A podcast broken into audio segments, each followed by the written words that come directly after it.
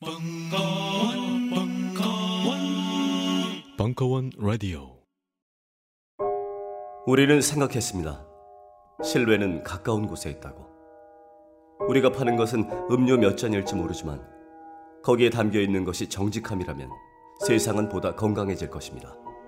그래서 아낌없이 담았습니다. 평산네이처, 평산네이처 아로니아 친, 친, 친. 지금 딴지 마켓에서 구입하십시오. 스마트폰의 바이블 벙커원 어플이 대폭 업그레이드 되었습니다. 강좌 및 강의별 결제 기능 탑재. 멤버십 회원이 아니라도 벙커원 동영상들을 골라볼 수 있는 혁신. 바로 확인해보세요. 안녕하세요. 용산에서 가장 믿음 가는 조립 피씨 전문업체 컴스테이션의 이경식입니다. 당장이라도 사용하고 있는 컴퓨터를 들어다 던지고 싶을 때, 그럴 때를 대비해 저희 컴스테이션이 용산 선인상가 이십일 동 일 층 백삼십 호에서 기다리고 있습니다. 아이티 강국에 걸맞게 믿을만한 조립 피씨, 컴스테이션이 신뢰를 바탕으로 그 기회를 제공해드리겠습니다. 궁금하신 점은 문의 주십시오. 공일일 팔구이 오오육팔 번입니다. 우주 최강의 만족스러운 서비스를 제공해드리는 저희 컴스테이션이 늘 기다리고 있겠습니다. 딴지스에게 에프원 같은 존재, 컴스테이션은 조용한 형제들과 함께합니다.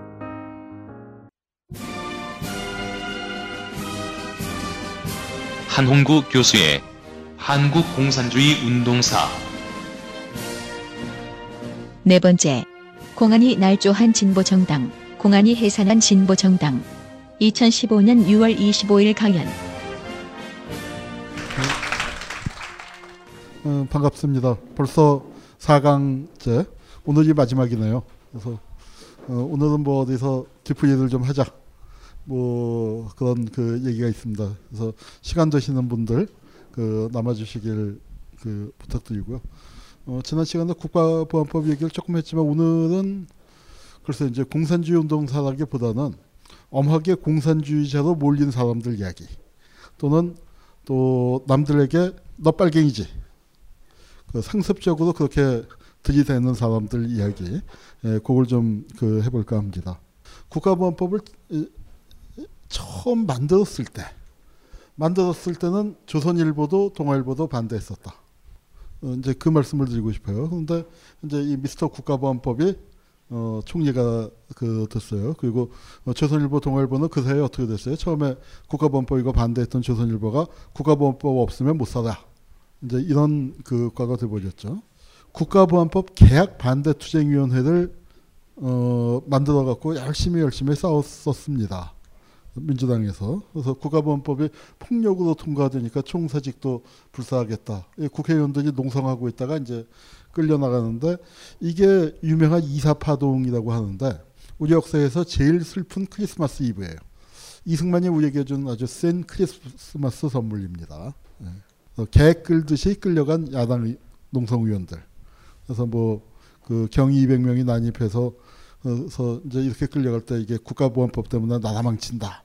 이제 그렇게 끌려가고 끌려가면서 대한민국 만세 부르고, 그리고 의원 네 명은 뚫겨 맞아서 위독하다고까지 신문에 났어요. 그래서 이제 그 위독해서 그 농성하고 있는 사람이 누구예요? 이철승 아, 아시죠? 극우 세력의 지금은 대장이죠. 네? 그러니까 그때 피로 물든 물든이 농성국회 최후의 날. 그래서 거기서 끌려가서 장렬하게 싸우다가 이제 병원에 입원하고서 뭐 울분을 토한 그 사람이 지금은 이제 이렇게. 그러니까 국가보안법이 왜 공고해졌느냐. 국가보안법을 만든 놈뿐 아니라 그때 죽어라 하고 반대하던 놈들도 지금은 국가보안법 없이는 못 살아. 여러분, 그런데 남북 간의 격차는 어떻게 됐어요? 이루 말할 수 없이 벌어졌죠. 국력체 이루 말할 수 없이 벌어졌고, 또 전쟁이 끝나고 그야말로 냉전이 무너져 버렸고, 북한은 자기 체제의 존립을 때문에 아주 간, 간당간당하면서 간신히 버티고 있는데, 오히려 국가보안법 없으면 큰일 난다고 얘기하는 사람들이 더 늘고 있는 이 참 그런 현실입니다. 여기 그 이제 이건 사 일구가 난 다음이에요. 사 일구가 난 다음에도 현행 국가보안법을 개정 또는 보강해야 한다. 그다음에 이제 그래서 생긴 게 불고지죄입니다. 요거 요거 아주 그 희한한 죄죠. 즉 어떤 행동을 함, 함, 하면은 범법 행위가 될 수 있잖아요. 내가 누굴 때렸다, 물건을 훔쳤다. 물건을 훔칠까 그렇게 생각만 하고 있으면 어때요? 그거는 범죄가 구, 구성되지 않아요. 내가 적극적으로 어떤 행동을 해야만, 그래서 자기 행위가 있어야만 하는 건데, 이거는 불고지는 내가 고발하지 않은 거. 알고 봤더니 우리 엄마가 간첩이야. 그럼 엄마들, 어머니들 고발해야 돼요, 안 해야 돼요? 이게 저기 나오는 거잖아요. 그 소련 교과서에 소련판 이승복 어린이처럼. 그러니까 아버지를 고발한 아들이 소련에서 영웅으로 추앙됐단 말이에요. 국민학교 교과서에 실리고. 그런데 그래야 하느냐 이거죠. 그래서 여기서 이제 불고지죄와 혈육의 정. 그래서 이게 민속의 영향 우려. 법조계에서도 재검토하자. 근데 하여튼 밀어붙여서 이 국가보안법에 불고지죄가 신설됐습니다. 누가 걸렸을까요? 참 한국 역사가 참 재밌어요. 이 불고지죄를 만들었는데 이걸로 제일 먼저 걸린 사람이 누구냐? 대한민국을 대표하는 이 공안 검사인 한옥신 검사가 걸렸어요. 국가보안법에 대한 책도 냈고 사상범죄론이라는 책도 냈고, 그 공안 그쪽에서는 굉장히 유명한 사람입니다. 나중에 치안국장도 하고 저 검사한테 치안국장도 하고 유정희 의원도 하고 대검 공안부장도 하고. 근데 그런데 왜 간첩과 접촉했단 말이에요. 자기 사촌 동생이 어, 이종 사촌 동생인데, 왜 어렸을 때 같이 자란 사촌 있죠. 같이 한 입을 덮고 한 집에서 자란. 그 뭐 외갓집에서 아마 그렇게 자랐었나 봐요. 그 사촌 동생이 전쟁통에 이제 북으로 갔는데 그게 내려왔어요. 부산지검 정보부장, 지금으로 치면 공안, 부산지검 공안부장을 할 때 내려왔습니다. 그러니 어떻게? 아무리 자기가 공안검사지만 친동생 같은, 야 이놈아 너 여기 오면 어떡하냐? 그래서 하룻밤 재워서 빨리 가라. 북으로 돌아가라. 그때는 휴전선 넘는 게 지금처럼 철책 있는 게 아니고 아주 허술했어요. 독한 맘만 먹으면 왔다 갔다 할 테니까 빨리 돌아가라. 그랬더니 이 친구가 이제 나와서 그 집에서는 뭐 하룻밤 자고 쫓겨났는데 딴 데 가서 왔다 갔다 하다가 잡혔어요. 그래서 잡아놓고 이제 그 행적을 캐다가 보니까, 아, 대한민국 최고 공안검사 집에서 잤잖아요. 이 사람은 그래도 공안검사 중에서는 그래도 비교적 괜찮은 사람이에요. 사 일구 때 그러니까 정부 당국에서 공안검사들이 막 그 마산에 내려가서 저거 빨갱이가 그 조작 그 저 배후에 있었다, 선동했다 그렇게 얘기하니까 무슨 빨갱이냐, 저거 민주시민들이다 뭐 좀 그렇게 좋게 얘기했던 사람인데 딱 걸렸어요. 그러니 어떻게, 아주 검찰의 핵심 간부가 걸렸으니까. 자, 이런 거 있죠. 아, 파토 파토. 어, 요번 건 무효. 다음부, 다음부터. 이제 그래서 이 사람은 처벌을 안 받았는데, 그래서 이 사람이 검찰 내에서 그런데 찍히긴 찍혔을 거 아니에요. 그러니까 그 다음부터는 무슨 나쁜 사건이 있으면은 도맡아서 구정물 그 설거지하는. 인혁당 사건이 어, 고문 조작으로 이제 시끌시끌했을 때 투입돼서 그거 마무리한 했습니다. 자, 그 다음에 두 번째로 걸린 사람은, 에, 내가 사진 안 갖고 왔네. 두 번째는 누가 걸렸을까요? 웃기죠. 법무차관이 걸렸어요. 아, 근데 법무차관은 걸린 건 아니야. 법무차관은 어떻게 됐냐면은 거기는 친동생이 왔어요. 진짜 친동생이. 그래서 어떻게? 근데 친동생이 오니까 이제 호통을 쳐서 쫓아보냈죠. 야, 이 자식아. 그래놓고 빨리 가라. 그래놓고 몇 시간 지난 다음에, 동생이 차 타고 이제 어느 정도 멀리 벗어났을 만한 몇 시간이 지난 다음에 신고를 했습니다. 그러니까 도망갈 시간을 주고 신고한 거 불고지죄에 걸릴까요, 안 걸릴까요? 그건 봐주기 나름이죠. 응? 봐주기 나름인데 어쨌든 신고를 했으니까. 그래서 이제 또 그 처벌이 안 됐어요. 세 번째 걸린 사람은 누구냐? 아주 아주, 아주 또 유명한 사람이 걸렸습니다. 이 오하섭 교수라고. 여러분 극작가 중에 오혜정 씨 아세요?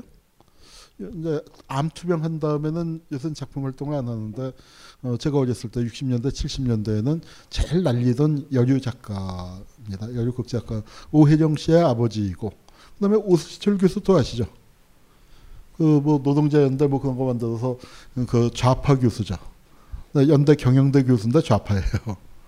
또 이 이댁이 연대 내에서 로열 패밀리이기 때문에 또 그렇게 이제 좌파 열심히 하고 하셔도 연대에서 이제 그냥 정년퇴임 어, 다 하셨는데, 어, 이, 이 아버님 민 오하섭 선생, 우리나라에서 아주 유명한 그 영문학자죠. 유진운일, 뭐 아서밀러 뭐 그런 거 되게 다 오십 년대, 육십 년대 그 저분이 번역하셨는데, 저기 천안 매부지간에 지금 이제 오르니까 아마 매부가 왔을 거예요. 천, 그러니까 천안 매부지간인데, 그러니까 이제 딱 보고서 호통을 쳐서 여긴 쫓아보냈어요.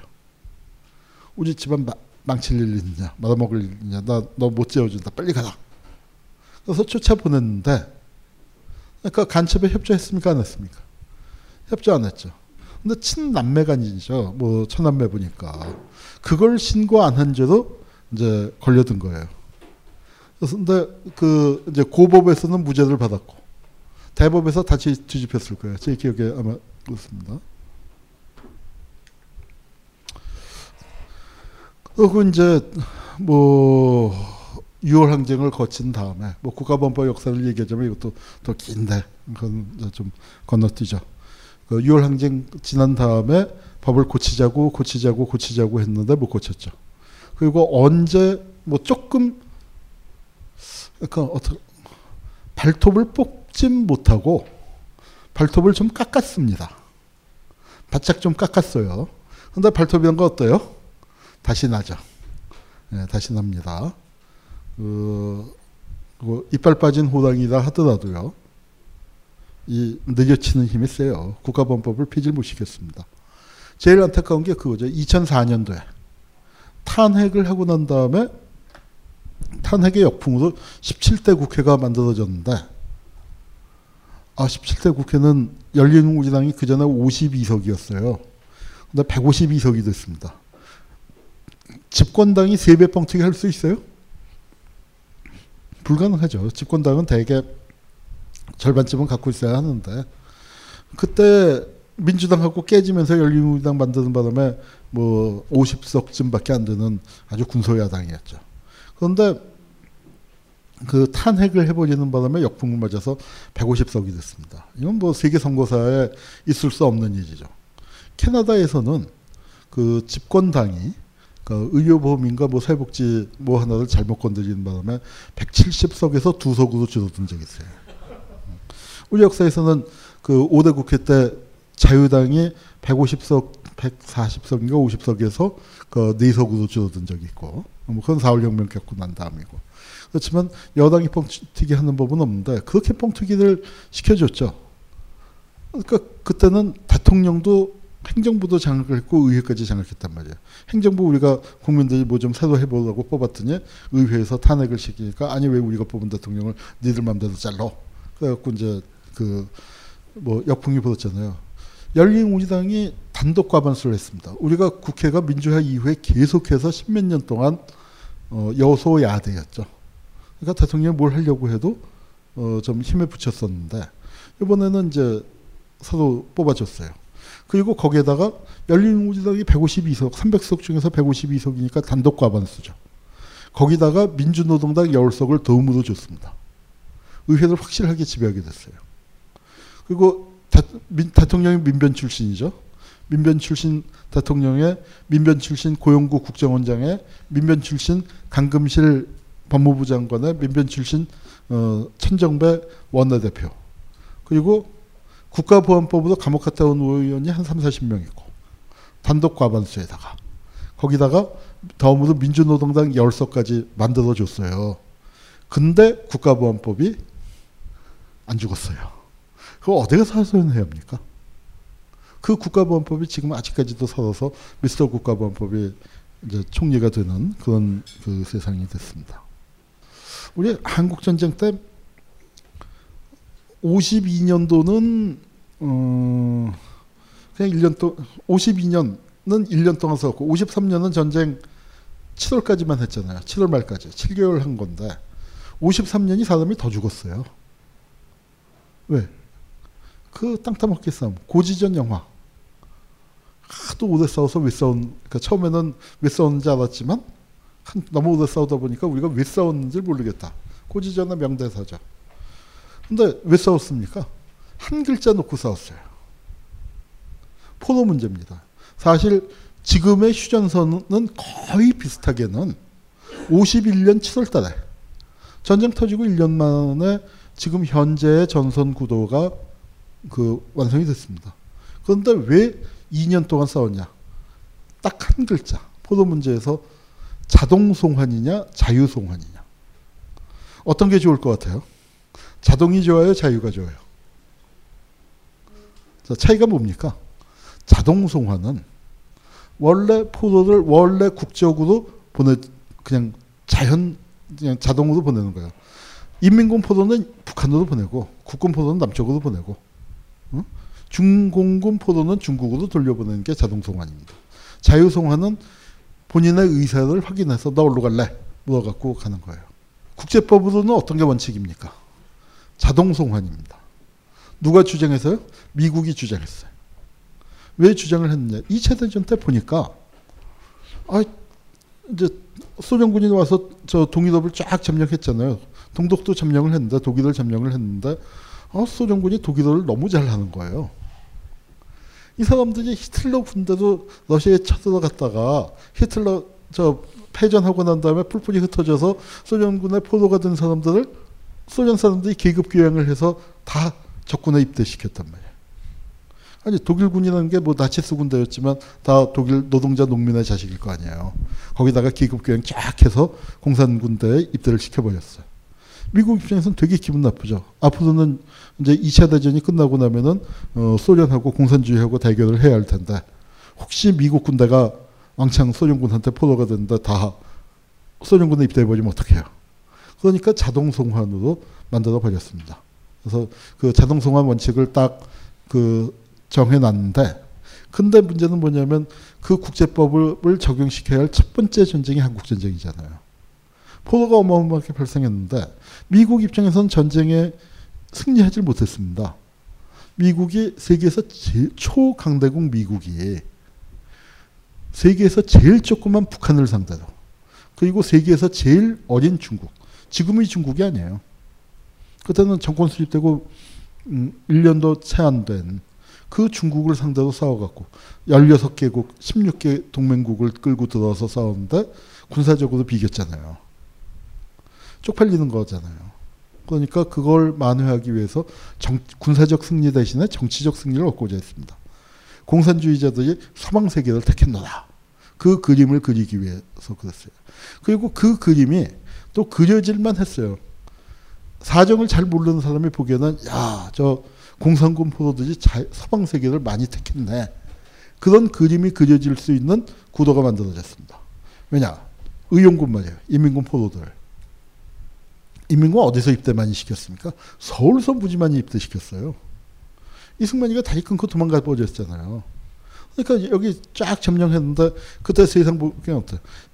뭐 파죽지세도 밀고 내려가서 저 부산 그 어?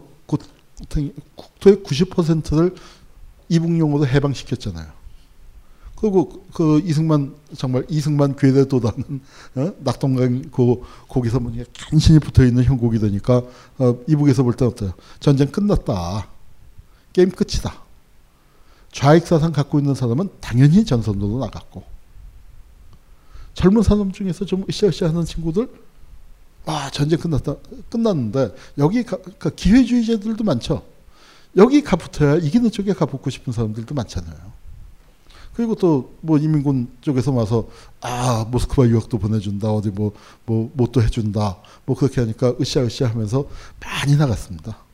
나중에는 이제 그, 그거 물 빠지고 난다면 또 어떻게 내보냈어요? 젊은 사람들 길거리 가는 사람도 붙잡아서 강제 징집해서 의용군도 내보냈죠. 그러니까 이제 첫 번째는 자원, 두 번째는 친구 따라 강남 가는 거, 세 번째는 강제 징집. 그래갖고 인민군들 중에 많이 낙동강으로 내, 내려 보냈는데, 어, 이게 낙동강에서 전선이 이게 그게 아니잖아요. 그리고 인천 상륙작전 되고, 유엔군 상륙하고 하니까 일패도제에서 인민군 그 다 깨지는데 거기서 포로가 됐어요. 자, 내가 서울에 살다가 전쟁 다 끝나는 줄 알고, 그리고 아, 이 인민군 세상 드는 줄 알고, 그리고 또 좀 출세도 해보고 싶고, 또 젊은 마음에 이 대사변에 나도 동참해서 한몫도 해보고 싶고, 뭐 이래저래 해서 친구 또 친구가 가자고 그래서 친구 따라서 인민군에 입대해서 군가 부르면서 어? 장백선 줄기줄기 하면서 낙동강까지 갔는데 어 이게 스토리가 이상하고 이렇게 자다가 이렇게 보는데 총구 콱 뒤져서 어디 그 실려왔더니 보니까 거제도예요. 그리고 이제 포도송환을 하는데 나는 북한은 가본 적도 없어요. 그리고 공산주의 사상 다 갖고 있지도 않아. 그냥 시조에 좀 휩쓸려서 으쌰으쌰해서 객기에 나갔어요. 우리 집은 서울에 있어요. 내 친구들도 뭐 가족 다 남쪽에 있어요. 근데 내가 이민 군복을 한 두 달 입었다는 이유로 북으로 송환되는 게 맞아요? 여러분 같으면 어떻게 하겠어요? 북에, 북으로 가겠다고 하겠어요? 남쪽에 남겠어요? 자기 발로 자원 입대한 사람들 중에는 북으로 많이 갔습니다. 어, 그런 사람들 있지만 또 이민군 포도들 중에 이렇게 끌려나간 사람들, 또 억지로 강제로 끌려나간 사람들, 그 사람들은 당연히 남쪽에 남으려고 할 거 아닙니까? 이 세상일이라는 게 참 예외 없는 법책 없다고 자동송환의 법책을 세워놔도 이게 얘기가 참 복잡해지는 거예요. 그러니까 이제 뭐 이런 상황이 벌어지고 딱 들여다보니까 그런 사람들 많잖아요. 그러니까 이게 참 하여튼 사람들 재주도 좋아. 그 안에서 어떻게 이런 걸 그림을 이렇게 또 그럴듯하게 그렸는지. 스탈린 사진도 없었을 텐데. 근데 사람 기억력이라는 게 참 말도 못해요. 저 옛날에 어 관악서에 잡혀간 적이 있었거든요. 대학생 때. 그때 이제 전두환 등장하던 초기에 잡혀갔는데 이놈들이 잡아가더니 조사를 안 해요. 그때 뭐 오공하고 출범하면서 국민투표하고 그럴 텐데 문제 학생들을 그냥 격리만 시켜둔 거야. 그러더니 하루 종일 유치장에 한 우리가 한 삼십 명쯤 뭐 약 약대들 또 뭐 해서 그렇게 잡혀갔는데 모여서 놀라는 거예요. 그냥 자기들끼리 그냥 놀게 놔둬요. 너무 너무 심심하잖아요. 그래서 그때는 이제 그 유치장 안에서도 담배를 필 때예요. 그래서 뭘 했냐면은 야 다 우리 화투 치자. 그래갖고 성냥을 사갖고 우리 선배 하나가 아니 우리 이제 그 화투 치려면은 여기다가 그냥 숫자로 어, 일 껍데기, 일 오 끝, 일 광, 뭐 이제 이렇게 써서 칠 수 있잖아요. 근데 그렇게 했더니 야 이거는 아무리 그래도 우리가 자존심이 있지 화투에 대한 얘기가 아니다. 고돌이에 대한 얘기가 아니다 하더니 우리 선배 하나가 진짜 그리기 시작했어요. 그런데 사십팔 장을 진짜 똑같이 그려놨어. 우리가 모여 앉아서 아니야 솔광은 이렇게 생겼잖아. 아, 여기 그 저 그 흑사지가 여기 이게 몇 개쯤 돼. 그래갖고 우리가 저 정말 화투를 그 똑같이 그려갖고 그걸로 쳤었습니다. 근데 뭐 이거 보니까 이렇게 했고 여기 여기에 이렇게 그린 사람 중에 누가 있냐면은 그 이쾌대 있죠. 우리 자화상 제가 보여드렸죠. 이쾌대도 수용소에 있었으니까 아마 그렸을 거예요. 이승만 사진이야 사진하고 물감이야 다 대줬을 거고 그러니까 저긴 표고까지 해서 들고 가고 태극기 하고 그러니까 저와 아니 무지살벌 했습니다. 인민재판도 많이 했고 이게 의용군 아까 의용군 나가던 사람들.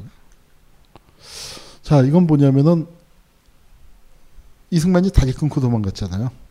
맨날 하던 얘기가 전쟁만 터지면 점심은 평양에서 저녁은 신의주에서. 그러다가 점심 어디 가서 먹었어요? 대구 가서 먹었어요. 대구 가서. 저녁 부산 가서 먹을 뻔했는데 카카 너무 많이 오셨습니다. 누가 그래 갖고 대전으로 돌아온 거예요. 대전에 돌아와서 우리 군이 인민군을 격퇴하고 있다. 삼팔선 넘어 해주로 진격하고 있다. 서울 시민들은 안심하고 생업에 종사하라. 미국이 와서 도와주기로 했으니까 안심하라. 그렇게 해놓고 자기만 빠져나갔어요. 서울 탈출 일 호입니다. 그 이승만 빠져나가고 난 다음에 이승만은 그날 새벽에 빠져나갔고 이제 전세가 좀 이상해지니까 시민들이 이제 그 후퇴를 하기 시작을 했습니다. 서울에서 피난을 가기 시작을 하는데 인민군이 들어올지 모른다 그래서 인민군은 한참 있다 들어왔는데 한강다리를 폭파시켰어요. 자, 한강다리가 이제 꽝 하고 폭파됐는데 그게 빈 다리가 아니었습니다. 피난민이 가득 있는 상태에서 한 사천 명 있는 상태에서 폭파시켜서 뭐 몇 명이 죽었는지 모릅니다. 제일 적게 잡는 게 오백 명 죽었다고 잡아요. 많이 잡는 사람은 천오백 명 죽었다고 잡는데 뭐 이도 말할 수 없이 끔찍한 일이 벌어졌죠. 자 그렇게 다리 끊고 도망갔던 이승만이 서울에 다시 들어올 때 여러분 같으면은 그동안에 다리가 끊겨서 피난 못 간 서울 시민들에게 뭐라고 하면서 들어왔을까요? 뭐라고 말을 해야 할까요? 완장차고 들어와야죠. 완장차고. 이놈의 자식들 그때 피난한 건 너희 놈들이 죄다 빨갱이 새끼들이야. 왜 빨갱이들에게 협력했어? 부역자 처벌을 하는 겁니다. 그래서 구십팔 서울 수복 이후에 서울 분위기가 아주 살벌했어요. 강을 건너간 사람이 도강파고 강을 건너가지 못하고 서울에 남은 게 잔류파입니다. 도강파가 와서 잔류파들을 쥐잡듯이 잡았어요. 이게 그 사진인데 부역자가 잡혀가는 겁니다. 자, 그런데 이제 뭐 손 묶은 것도 아니고 총으로 들고 가는 것도 아니죠. 시무룩합니다. 자, 왜? 잡혀가는 사람들도 그래요. 아, 내가 뭐 심한 부역을 했다고. 실제로 부역 심하게 한 사람들 있죠. 인민재판 아까 그 뭐 열고 어, 그랬던 사람들. 어떻게 됐을까요? 인민군 퇴각할 때 다 따라서 도망갔죠. 뭐 서울에 가만히 있었겠어요? 그리고 남아있던 사람들은 뭐예요? 아니, 내가 뭘 어쨌다고. 전쟁통에 다리 끊겨서 피난 못 갔고, 총 든 놈들이 이제 몰려와 갖고 집 날르라고 해서 집 날랐고, 집회 나오라고 해서 집회 가서 만세 부르는 신용만 했을 뿐인데 내가 뭘 어쨌다고. 내가 우익인사 조기 숨어 있어야 하고 밀고 하기를 했나? 아니면 젊은 청년들 모아놓고 조국이 부른다, 낙동강으로 가자 하고 뭐 등 떠밀어서 의용군 내보내기를 했나? 그냥 남아있었던 사람들이 이렇게 끌려갑니다. 끌려가서 어떻게 됐을까요? 엄청나게 죽었습니다. 이때는 누가 타겟이 되느냐? 돈 있고 백 없는 사람들이 타겟이에요. 돈은 있는데 백은 없는 사람.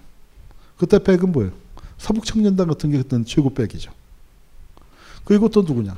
오늘 오신 여성들처럼 아름다운 여성들하고 살고 있으면 그때 굉장히 위험해요. 마누라 이쁜 사람들이 죽는 거예요. 난리통에. 저 빨갱이 새끼. 그래서 잡아다가 때려 죽이고 마누라 뺏고 재산 뺏고 하는 게 비일비재했습니다. 우리나라 극우 세력들의 원시적 축적이에요. 여기 그때 이제 분위기 보세요. 그래서 신문의 기사에 딱 맞는 잠복해 있는 적구, 붉은 개들을 적발하는 게 긴급하다. 정실과 관용과 누락이 절대로 있을 수 없다. 공비와 그 주구를 무자비하게 수탕하자. 왕성한 적개심으로. 그래서 왕성한 적개심을 갖고 마구 잡아갔습니다. 얼마를 잡아갔냐? 신문 자료를 뒤지다 보니까 오만 오천 명 잡아갔다는 얘기가 나와요. 부역자 오만 오천 명. 많습니까? 적습니까? 자, 이게 아주 초반전 얘기예요. 전쟁이 끝난 다음에, 전쟁이 끝난 다음에 통계에서 보니까 요거 십 배, 오십오만 명이에요. 부역 얼마 동안 했어요? 아, 유월 이십팔일 날 다리 끊고 구월 이십팔일 날 이승만이 들어왔으니까 딱 석 달 했잖아요. 딱 석 달 부역한 동안에 오십오만 명을 잡아다 조사했으면은 일제 삼십육 년 동안에 일본 놈들에게 부역한 친일파는 몇 명쯤 조사했어야 할까요? 친일파 전부 오백오십 명도 조사 못했습니다. 그 친일파들이 무슨 짓을 했어요? 이 친일파들이 바로 이 부역자 처벌을 한 겁니다. 부역자 처벌, 우리 지난 시간에 봤던 보도연맹 학살, 민간인 학살, 그거 다 친일파들이 한 거예요. 저는 친일파들 해방 전에 한 짓은 그건 아무것도 아니에요. 친일파들이 정말 이 땅에 살기 위해서 해방 후에 한 짓이 진짜 나쁜 짓입니다. 예, 대한민국 정부 통계입니다. 정부 수립 이후에 구백십구 명이 사용이 됐대요. 제가 구, 명단까지 받아봤습니다. 근데 아마도 대한민국 정부가 제시하는 각종 통계 중에서 제일 엉터리 통계일 거예요. 아니, 전쟁 기간만 해도 이거에 몇십 배가 죽었어요. 사용당, 사용당한 게. 사용당한 사람은 그래도 법적 절차 흉내라도 냈죠. 민간인 학살당한 것까지 치면 뭐 수십만이고, 뭐 재판 땅땅땅 해서 사용시킨 것만 해도 어, 아마 뭐 글쎄요, 만 명 넘을 겁니다. 뭐 정확, 정확하게 제가 숫자를 추산을 해보려다가 포기했어요. 도저히 뭐 어떻게 감당이 안 돼갖고 포기를 했는데, 뭐 신문 기사 그때 이제 찾은 것들 몇 개 보면은 뭐 팔백 명 사용했다, 삼백 명 사용했다 이렇게 나와요. 이때 재판을 어떻게 했냐? 정말 참 기가 막힌 얘기죠. 이렇게 이제 몇십 명을 모아놓고 앞에 두 줄 사용, 뒤에 두 줄 무기, 나머지 징역 십 년. 이것을 단심제도 했습니다. 지금은 그래도 지방법원, 고등법원, 대법원 삼심제 아니에요. 단심제도 그렇게 사용을 했어요. 자, 이분이 그 해방 후에 살아서 돌아온 여성 중에서 제일 세게, 제일 오랫동안 독립운동한 분이에요. 한국의 잔다르크라는 별명이 뭐 아깝지 않은 분입니다. 저게 그 한국 최고의 여성 독립운동가가 전쟁 때 부역자도 잡혀가서 처벌받고 징역 살고 나와서 찍은 사진이에요. 이 양반은 다행히, 정말 다행히 살아서 돌아왔죠. 끌려가서 죽은 사람 부지기수예요. 이 양반 왜 잡혀갔냐? 남편이 납북됐어요. 남편도 임시정부 요인이었고 독립운동가인데, 그러니까 북에서 온 사람들 찾아다니면서 남편 소식 묻었을 거 아니에요. 그리고 또 이 양반이 피난 못 가고 이제 서울에 있으니까 임시정부 시절에 북으로 간 사람들도 있단 말이에요. 이 아주머니가 해준 밥 먹은 사람이 어, 이 아주머니 서울서 고생하고 계시다니까 쌀을 메고 왔어요. 서울시 임시인민위원회 부위원장. 그러니까 예, 지금으로 치면 국무총리보다 높은 거예요. 전시의 서울시 점령지역의 이인자니까. 뭐 그 사람의 인민군 아, 그 장성이 별판 번쩍번쩍하는 사람이 집차 타고 그 호위군관들 데리고 왔는데 쌀자루는 자기가 직접 메고 왔대요. 왜? 밥은 자기가 얻어먹, 호위병들이 얻어먹은 게 아니라 자기가 얻어먹었잖아요. 그러니까 그 어머님에 대한 얘기도 딱 아유 고생 많으십니다 하고 쌀자루 놓고 갔는데 다들 이렇게 봉지쌀 배급받아 먹을 시절에 쌀자루 놓고 퍼먹었으니까 저거 지독한 빨갱이다. 뭐 이제 그렇게 돼서 끌려갔는데 다행히 살아왔습니다. 근데 이 할머니가 종로경찰서에 이제 잡혀서 그 두들겨 맞는데, 조사를, 두들겨 맞으면서 조사를 받는데 저쪽에서 윈놈이 탁 이렇게 쳐다보는데 기분이 안 좋은 거야. 저 자식이 누구더라 고민을 해봐, 그 곰곰 생각을 해봤더니 여기 보니까 압록강을 여섯 번 넘나들었다고 했잖아요. 그때 이십 년대 그러다가 그때도 잡혀온 적이 있거든요. 그때 종로경찰서에서 자기 취재하던 놈이야. 그러니까 그런 자식들이 이제 그 출세해갖고 그 조사하고 있는 거예요. 부역자 처벌 이런 게 그렇습니다. 제가 이 집안 내력을 잘 알아요. 왜냐, 유명한 독립운동 가문이기도 하지만 제 친구 할머니예요. 제 친구가 여자인데 그 친구가 아주 참 훌륭한 친구입니다. 할머니 닮아서 미인이기도 하거니와. 근데 노조위원장이에요. 그 호주계 노조 은행이 여기서 이제 만들었다가 지금은 이제 철수했는데 뭐 그 철수하는 거 뭐 여러 가지 복잡한 일이 있었는데 파업을 하다가 안 되니까 호주까지 날아가서 파업을 했습니다. 거기서 단식 투쟁을 했어요. 근데 지금은 이제 단식 투쟁을 해도 뭐 효소를 먹어라 뭐 뭐 어떻게 해라. 저도 저 작년 여름에 이제 그 광화문에서 그 닷새 단식했는데 아 뭐 저 위문품이 답지하고 효소들 이제 갖다주고 뭐 죽염도 갖다주고 이거 어떻게 해라. 또 그 그다음에 복식은 어떻게 해라. 뭐 이제 그래서 뭐 정말 그 몸 상하지 않고 이렇게 닷새 했는데 뭐 크게 힘들지 않고 어, 했습니다. 어, 근데 이 친구는 그 호주에 가서 단식을 하는데 정말 깡무식하게 단식을 했대. 아무 준비도 없이 날아가서 이제 단식을 하는데 단식을 하면 진짜 아무것도 먹으면 안 되는 줄 알고 물만 마셨대요. 소금도 안 먹었대. 소금도. 그러니까 소금 먹어야 한다는 거 일러주는 사람도 없었고 그때 호주에서 지원해주던 교민 청년들도 그런 생각도 못하고. 그랬더니 일주일 단식했더니 혈압이 오십으로 떨어졌대요. 밑에 혈압은 잡히지도 않고 의사가 와서 너 하루만 더 하면 죽는다. 당장 중지해라. 자기 이제 막 이걸 계속 해야 하나 말아야 하나. 오기도 아직은 버틸 수 있는 것 같은데 자기 느낌에는. 국내에서는 전화 빗발 치면서 당장 중지해라 하는데 수십 통의 전화를 받았는데 자기하고 통화한 사람 중에서 단식 중지해라라고 얘기하지 않은 유일한 사람이 할머니래. 자기가 네 살 때부터 할머니하고 같이 방을 쓰면서 자랐는데 어, 어, 아까, 아까 남의 말 듣지 말고 네가 판단해라. 네가 지금 그만두면 남의 말 때문에 네 뜻이 아니고 네가, 네가 힘들어서 그만두면 그건 그만두는 건데 남의 말 듣고 그만두면 너한테 그건 평생 업이 된다. 평생 짐이 된다. 하여튼 그, 그 친구가 그 저 할머니 얘기만 할 때면 펑펑 울면서 얘기해요. 하여튼 이제 그랬고 그, 그, 그땐 참 세상이 좋았어요. 에스비에스에서 그, 그랬더니 이제 그렇게 했더니 회사가 어 먼저 다행히 이 친구가 고민하고 있는데 백 퍼센트 요구 조건 수락하는 걸로 호주 회사가 한국 사람이 호주 가서 죽으면 큰일이니까 어 승낙을 해서 에, 저 요구 조건을 받아들여서 이제 단식 풀고 돌아왔는데 그렇게 했더니 에스비에스에서 참 호랑이 담배 먹던 시절이죠. 그 친구를 올해의 여성으로 뽑아줬어요.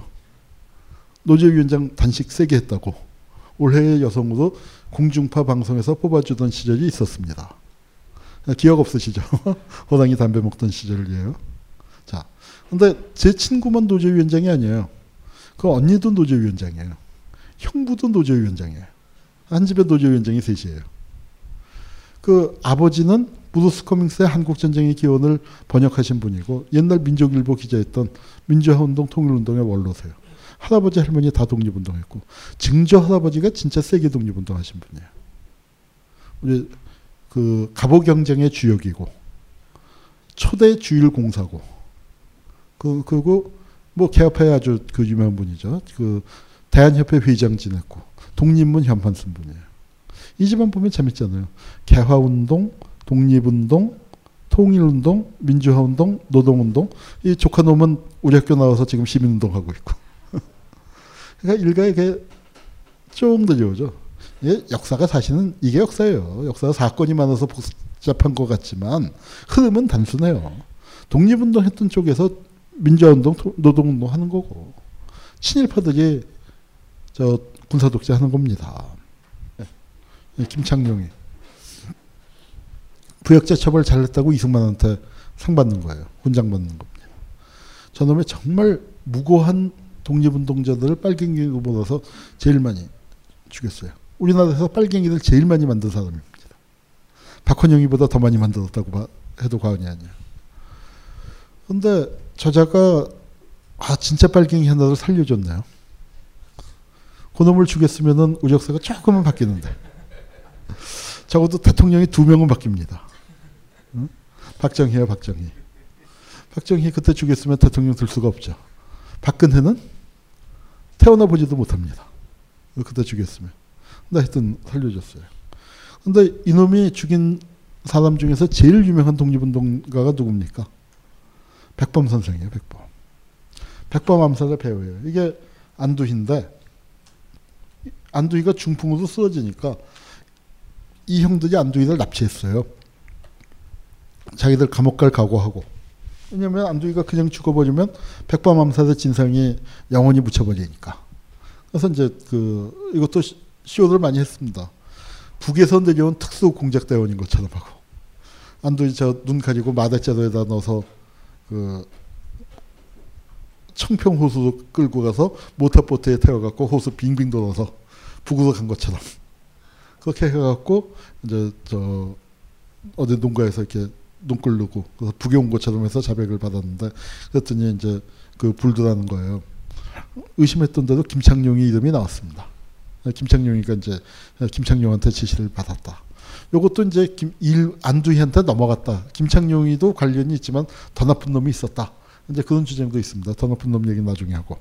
근데 하여튼 이 안, 저 김창룡이가 지시했는데 어, 자, 이 범행 후에 사실 안두희 얘기로는 아, 실제 얘기는 거사 후였겠죠. 거사 후에 김창룡을 만났더니 김창룡이가 뭐라고 했냐? 아는 의사 수고했어. 아는 의사 수고했다는 거예요. 누가 아는 의사예요? 응? 이게 우리 지난 몇 년 동안에 있었던 역사 논쟁 있죠. 뭐 교과서 뭐 파동이니 뭐니 그런 거 다 있었던 거. 그 사실은 끝자락이 이겁니다. 아는 의사 안중, 아, 안두희를 안의사라고 부르고 싶어하는 자들. 그들이 비록 교학사 교과서에다가는 뭐 안두희를 안의사라고까지야 못 쓰겠지만 그러나 그렇게 생각하는 놈들이 계속 문제제기를 하는 거예요. 서북청년단이 재건됐는데 그 재건위원장이라는 자가 이렇게 얘기했어요. 안두희가 서북청년단원인데 안두희가 김구를 처단한 게 의거란 말이에요. 의사는 누구예요? 의거를 한 사람이죠. 의사의 동생, 가족은 대접 어떻게 해야 돼요? 잘 해줘야죠. 안의사의 동생은 뭘 했을까요? 안의사의 동생이 뭐 했는지 혹시 모르세요? 안의사의 동생이 팔십 년대에 팔 년 동안 연대 총장을 지냈습니다. 어떤 안의사 동생이겠어요? 안중근 의사 동생이 연대 총장 지냈다는 말 못 들어보셨죠? 이게 대한민국이에요. 저는 안두희의 동생이 형의 일로 불이익을 당하는 건 원치 않습니다. 그거 연좌제니까. 그렇지만 형의 덕봐서 출세하는 거는 그건 아니잖아요. 김창룡의 묘가 국립현충원에 있어요. 거기서 몇십 미터 떨어지지 않은 곳에 백범 선생의 묘소, 아, 저 광락원 여사의 묘소가 있습니다. 광락원 여사가 누구예요? 백범의 어머님이에요. 그러니까 우리 국립현충원이 백범을 죽인 놈하고 백범의 어머니하고 같이 모셔놓고 있죠. 백범이 죽은 다음에, 백범은 극우파 아니에요? 극우파. 오직 독립운동 하던 사람들을 이념으로 쫙 스펙트럼 해놓으면은 제일 오른쪽 끝에 가서 기준 잡을 분이 백범이죠. 최고의 극우파죠. 근데 그 극우파 백범이 빨갱이 소리 들으면서 죽은 겁니다. 자, 요게 누구냐면 사실은 김창룡이 배후에 이자가 있었다. 이게 일, 전봉덕이라고 아주 유명한 친일경찰인데 나중에 변협 회장을 지내요. 대한민국에서. 그런데 이 딸이 누구냐? 그 유명한 전혜진이에요.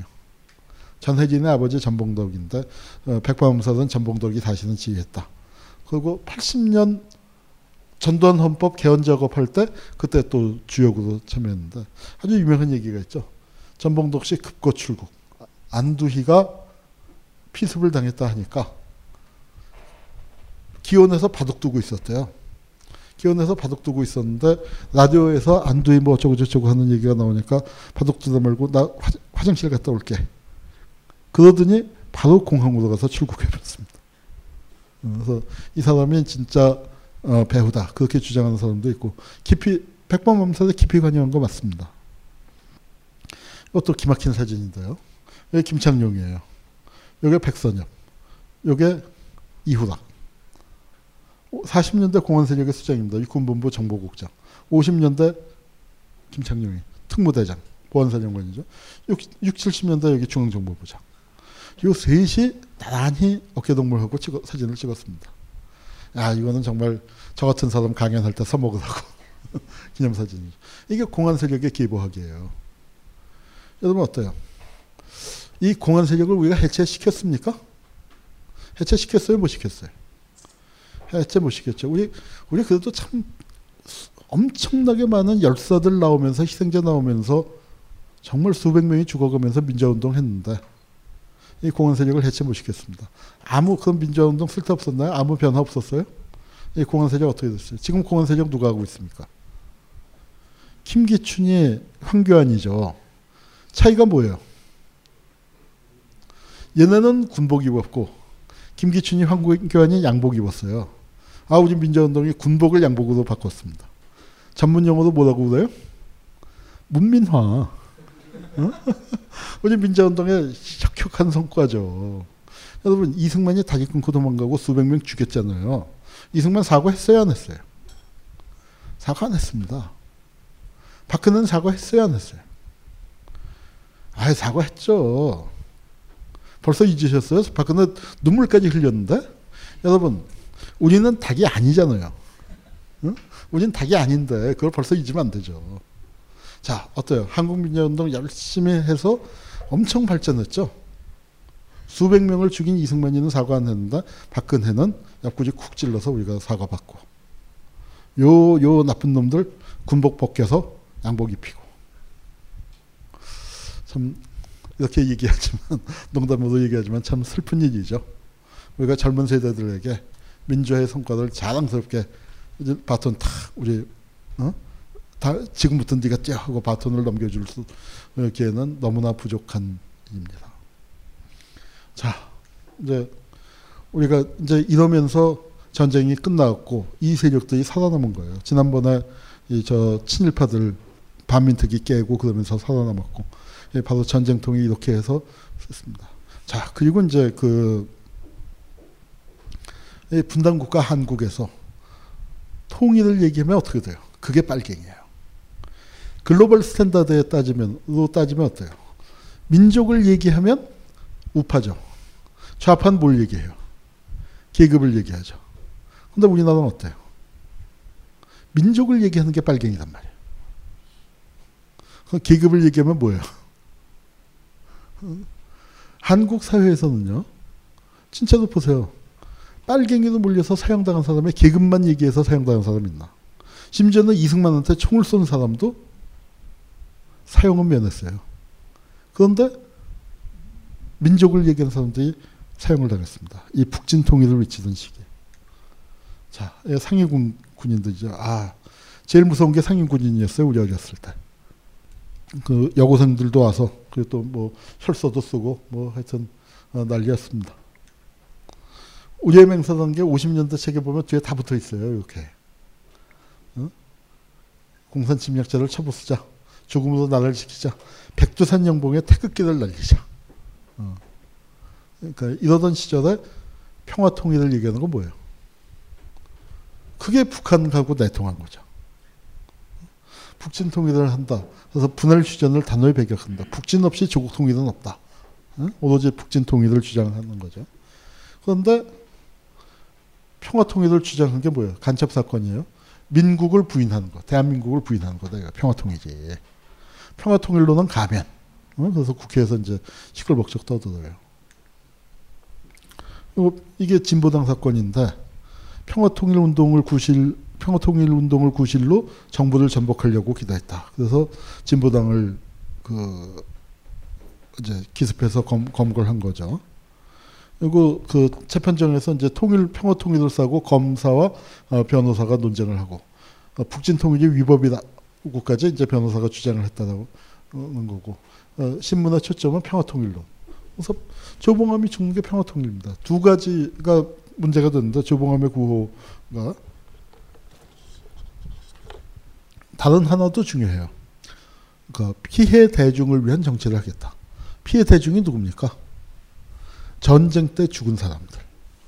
민간인 학살, 어, 부역자 이런 걸로 박해받은 사람들. 빨갱이로 몰렸던 그 사람들을 위한 정치를 하겠다. 그렇게 주장하다가 이제 걸려드는 겁니다. 이 중앙정치라고 저 그 진보당의 기관지 딱 세 곳 나오고 말았는데 어, 거기서 보면 이 평화통일의 길이라는 이 논설이 문제가 됐습니다. 조봉암이 쓴 팜플렛인데 우리의 당면과업이라는 지금 부제가 뭐예요? 대공산당 투쟁의 승, 승리를 위하여 어, 이런 책인데도 그러니까 여긴 반공이란 말이에요. 혁신계라는 건 좌익이 아니다 라는 뜻, 뜻으로 그 당시에 쓰였습니다. 진보 지만 하여튼 그런데도 이제 사형을 당하는 겁니다. 뭐 진보당 사건 동고문이고 이제 법정이고요. 자, 이, 이 사람 어때요? 굉장히 낙담하죠. 보안대가 이 사람을 꼬셔서 조봉암을 간첩으로 만든 거야. 너는 살려줄게 한다. 같이 오 년형을 받으니까 이 사람도 낙, 낙담하는 겁니다. 그런데 이게 재판이 세 명만 실형이고 십칠 명이 무죄니까 어때요? 그리고 또 세 명만 실형이고 나머지 세 명은 집유고 이십삼 명 중에서. 그러니까, 그러니까 대부분 무죄가 나온 거 아니에요. 삼분의 이가. 그러니까 이게 사실은 예상보다 훨씬 가벼운 판결이 나온 거예요. 조봉암을 죽이려고 했는데. 뭐 그 조봉암 이 진보당 사건이 왜 터졌냐. 아니 조봉암이 이제 선거에 오십육 년 대통령 선거에 나왔잖아요.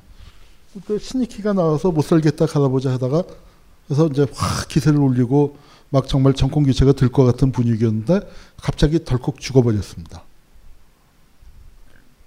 왜 죽었는지는 몰라요. 어, 이승만이 암살했다는 설도 있고 하여튼 뭐 부검을 안 했으니 알 수가 없죠. 그렇게 되니까 이제 조봉암이 무소속 후보였는데 조봉암이 치고 올라온 거예요.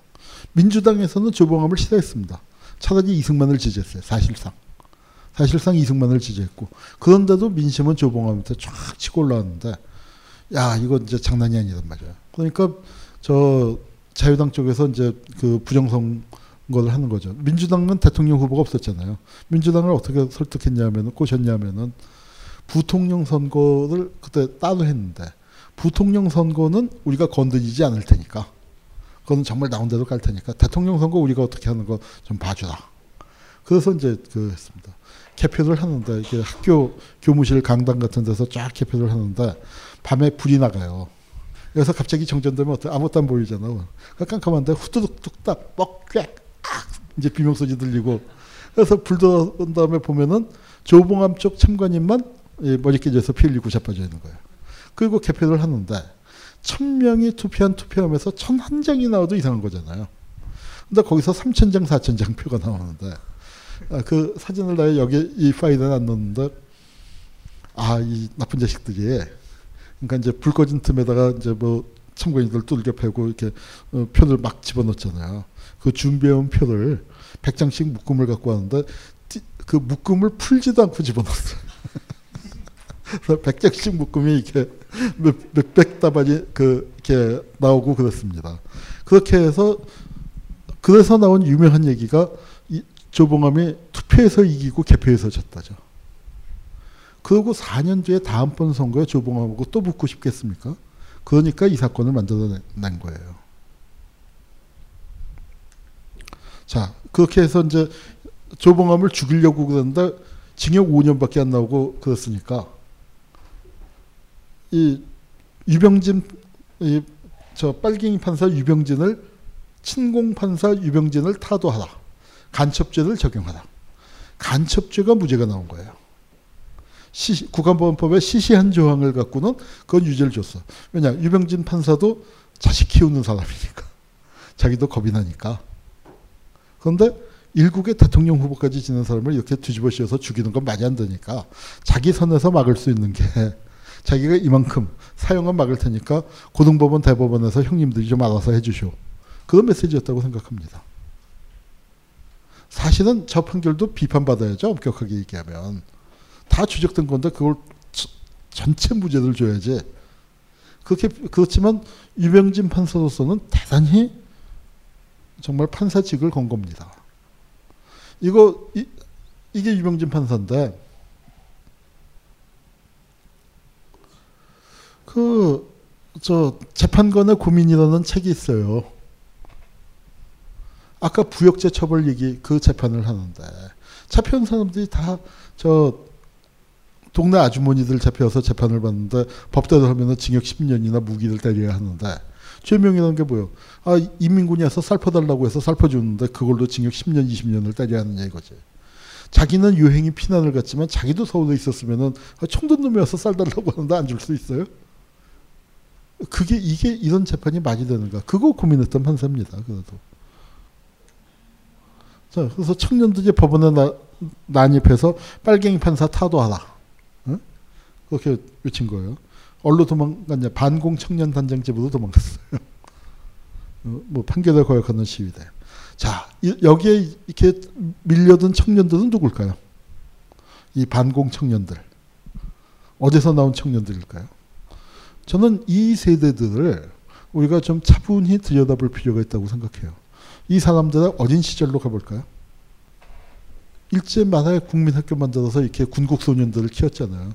군국 어린이, 군국 소년이 양성이 됩니다. 요건 뭐예요? 항공 훈련 받잖아요. 이게 가미가제예요. 나이 한 삼십 먹은 놈한테 비행기 몰고 가서 적군 한 꽝 들이박아라. 그러면은 잘 할까요? 지휘관이 솔선수범하십시오. 말 안 듣는단 말이야. 그러니까 어, 어떤 놈들? 여러분, 잔다나크 몇 살입니까? 열여섯. 어? 유관순 언니 몇 살이에요?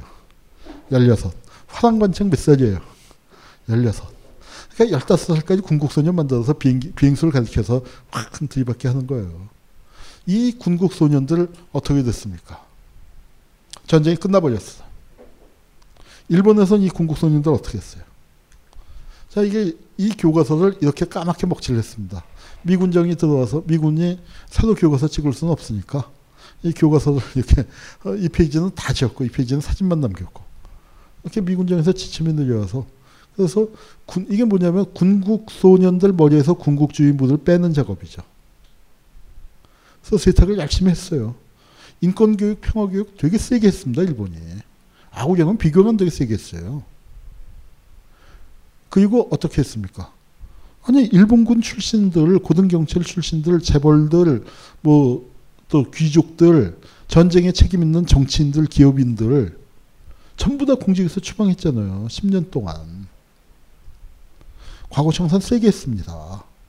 그, 도쿄, 도쿄 재판에서 사형도 시키고, 그런데 다시 복귀하고, 머릿속에 든 거 빠느라고 빨았지만 또 때가 잘 안 빠지고, 그러다 보니까 한 이삼십 년 지나니까 일본 군국주의 잔재가 부활한다 얘기를 하는데, 우리는 어땠냐고요. 우리는 우리는 이런 거 없었습니다. 이 군국 소년들이 뭐가 됐어요? 서북청년단 했잖아요. 그리고 군국 소년 왜 키웠습니까? 전쟁터에 내보내려고 한군 병사 만들려고 했는데 국군 병사가 됐잖아요. 그래서 전쟁을 치렀습니다. 그리고 전쟁이 끝난 다음에 뭐 했어요? 반공 청년이 됐죠. 그래서 저 진보당 쳐들어, 저 판결 있을 때 법원 쳐들어서 따져보셨어요. 그 세대가 육십 년대 칠십 년대 뭐가 됐습니까? 박정희 혀더불어서 싸우면서 건설하자. 일하면서 싸우고 싸우, 어? 싸우며 일하세. 박정희 혀더불어서 병영국가를 건설했어요. 그런데 이 세대가 나이가 들었더니 김대중 빨갱이, 노무현 빨갱이가 나와서 자기들이 싸우고 이렇게 지키고 건설한 나라를 김정일한테 갖다 바치려고 하잖아요. 가만히 있으면 되겠어요, 안 되겠어요? 가스통 메고 나왔지. 예, 가스통 할배 일생입니다. 가스통 할배 중에서 제일 형들, 제일 윗세대가 바로 일본이 키워낸 군국 소년들이거든요. 이런 게 일제 잔재예요. 누가 아버지가 뭐 했다? 아, 그거는 그거보다 훨씬 더 중요한 일본 잔재죠. 자, 그 조봉암의 사형을 당한 겁니다. 이 조봉암 비석인데, 아, 비석인데요. 요 묘비가 없어요. 저 까만 돌리지만 저런 비를 백비라고 합니다. 비문이 없어요. 아직 이제 그러니까 말할 수 없다는 뜻이죠.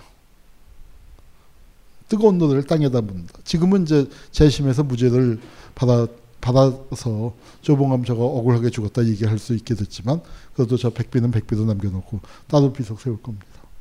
자, 한국 역사가 참 울퉁불퉁한 게, 신익희 죽고 조봉암 사형당하고 게다가 조병호까지 또 대통령 후보 나왔다가 죽었잖아요. 사월 혁명, 그 삼일오 선거 때 그랬단 말이에요. 그런 절망적인 상황에서 사 일구가 터지는 겁니다. 사 일구가 이게 장난이 아닌 거예요. 우리 지난 시간에 그 민간인 학살 봤잖아요. 다 죽었잖아요. 다.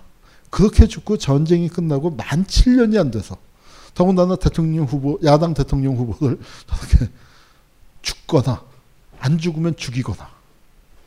신익희는 어떻게 죽었는지 솔직히 잘 모르겠고, 조봉암은 죽였고, 조병옥은 제풀에 죽었어요. 이승만이 참 대가 센 놈이죠. 이승만한테 맞으면 죽거나 안 죽으면 죽이거나. 그런 절망적인 상황에서 조봉암, 조봉암 죽고 한 구 개월? 그 정도 만에 사 일구가 터지는 거예요. 사 일구의 도화선이던 게 김주, 김주열입니다. 이 사진 많이 보셨을 거예요. 뉴욕타임즈까지도 났고, 이게 사 일구의 도화선이 된, 됐고, 이 사진이 부산일보에 실렸고, 부산일보가 이 사진을 전국에 뿌렸고, 또 부, 자기 신문 찍어서 부산 마산에다가 쫙 뿌렸어요. 그래서 이게 시위가 소강 상태로 가다가 다시 재현하는 겁니다. 이 사진이 없었으면은 저 사 일구가 그렇게 터지지 않았을 거예요. 그래서 박정희가 언론의 힘을 알았습니다. 그래서 저 사진을 전파한 부산일보와 부산문화방송을 뺏은 거예요. 그게 오일육 장학회예요. 그건 제가 책을 썼습니다. 작물바구니라고. 그 오일육 장학회의 일기생이 누굴까요? 일기생 중에 한 명. 김기춘. 아, 뭐, 우리 너무 유식하시네요. 자, 이 김주열을 누가 이렇게 만들었을까요? 어떤 놈이 김주열을 이렇게 했을까요? 그게 잡혔어요. 마산경찰서 경비주인 박종표란 놈이 김주열에게 최루탄을 쐈고 그 시신을 바다에다 유기했단 말이에요. 야, 저렇게 흉악한 놈이 있나? 저놈이 어떤 놈인가? 제가 조사를 해봤습니다. 조사를 해봤더니 이놈이 반민특위에 잡혀갔던 놈이에요. 반민특위 재판 기록입니다. 그런데 반민특위에 잡혀갔던 악질, 악질 헌병인데 반민특위에서 무죄 받았어요. 노독술도 무죄 받았잖아요. 지난 시간에 얘기했죠. 친일파들이 반민특위 습격한 거. 그 덕에 그때 무죄 받은 겁니다. 악질 고등경찰 노독술은 반민특위에서 잡혀갔다가 신분세탁에서 헌병이 돼서 서울지역 부역자처벌 책임자가 됐습니다. 악질 헌병 아, 여기 악질헌병이죠. 악질헌병 아라이 겐기치는 반민특위에 잡혀갔다가 무죄도 풀려나서 신분 세탁해서 경찰이 돼서 김주애를 죽였어요. 자, 이게 참 기막힌 일이죠. 만약에 제가 어디 문학상 심사를 심사위원으로 위촉돼서 간, 갔다고 쳐봅시다. 문학상 거기 가서 이제 작품을 이렇게 보다 보니까 뭐 소설이나 시나리오 중에 악질 헌병이 반민특위에 잡혀갔다가 윤리조직 빠져서 무죄도 풀려나갔고 나중에 김주애를 죽였다. 이런 소설을 써왔으면 제가 뭐라고 했을까요? 무슨 뜻인지는 알겠는데 구성이 너무 자기적이다. 어떻게 이런 일이 있을 수 있겠냐. 그런데 우리는 이게 현실이에요. 자유를 외친 시인 김수영, 위대한 화가 이중섭, 전설이 된 반고흐. 그런 그들의 진짜 모습은 찌질했다. 철없는 가난뱅이, 애정결핍 환자, 우리가 사랑한 위인들의 민낯. 위인전에 속은 어른들을 위한 경쾌한 반전이 시작된다. 딴지일보 인기연재를 책으로 엮은 찌질한 위인전. 완벽하지 않아서 눈물나게 아름답고 찌질했기에 더욱 위대한 그들의 삶이 전하는 위안과 감동. 딴지일보 홀짝 기자의 찌질한 위인전. 전국 서점과 온라인 서점 딴지마켓에 있습니다. 위즈덤 하우스.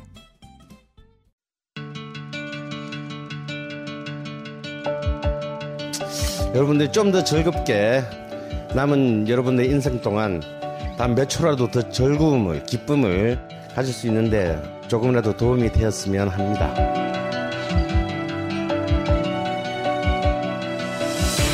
미국 역사에서부터 비엔나 궁정을 거쳐 한국 근현대사까지 강헌이 주목한 음악사의 역사적 장면들. 음악평론가 강헌의 첫 책 출간. 이름하여 전복과 반전의 순간. 지금 바로 딴지마켓에서 구매하실 수 있습니다.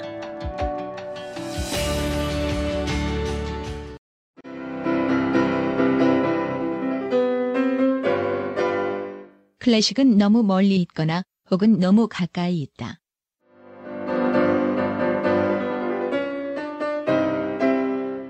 재수 없는 천재주의 예술사관이 아닌 시대 속 존재로서의 클래식 음악사. 지휘자 겸 피아노 박사의 실연과 함께하는 퍼포먼스형 강좌. 시대 정신과 음악 양식 모두를 아우르는 입체적 이해.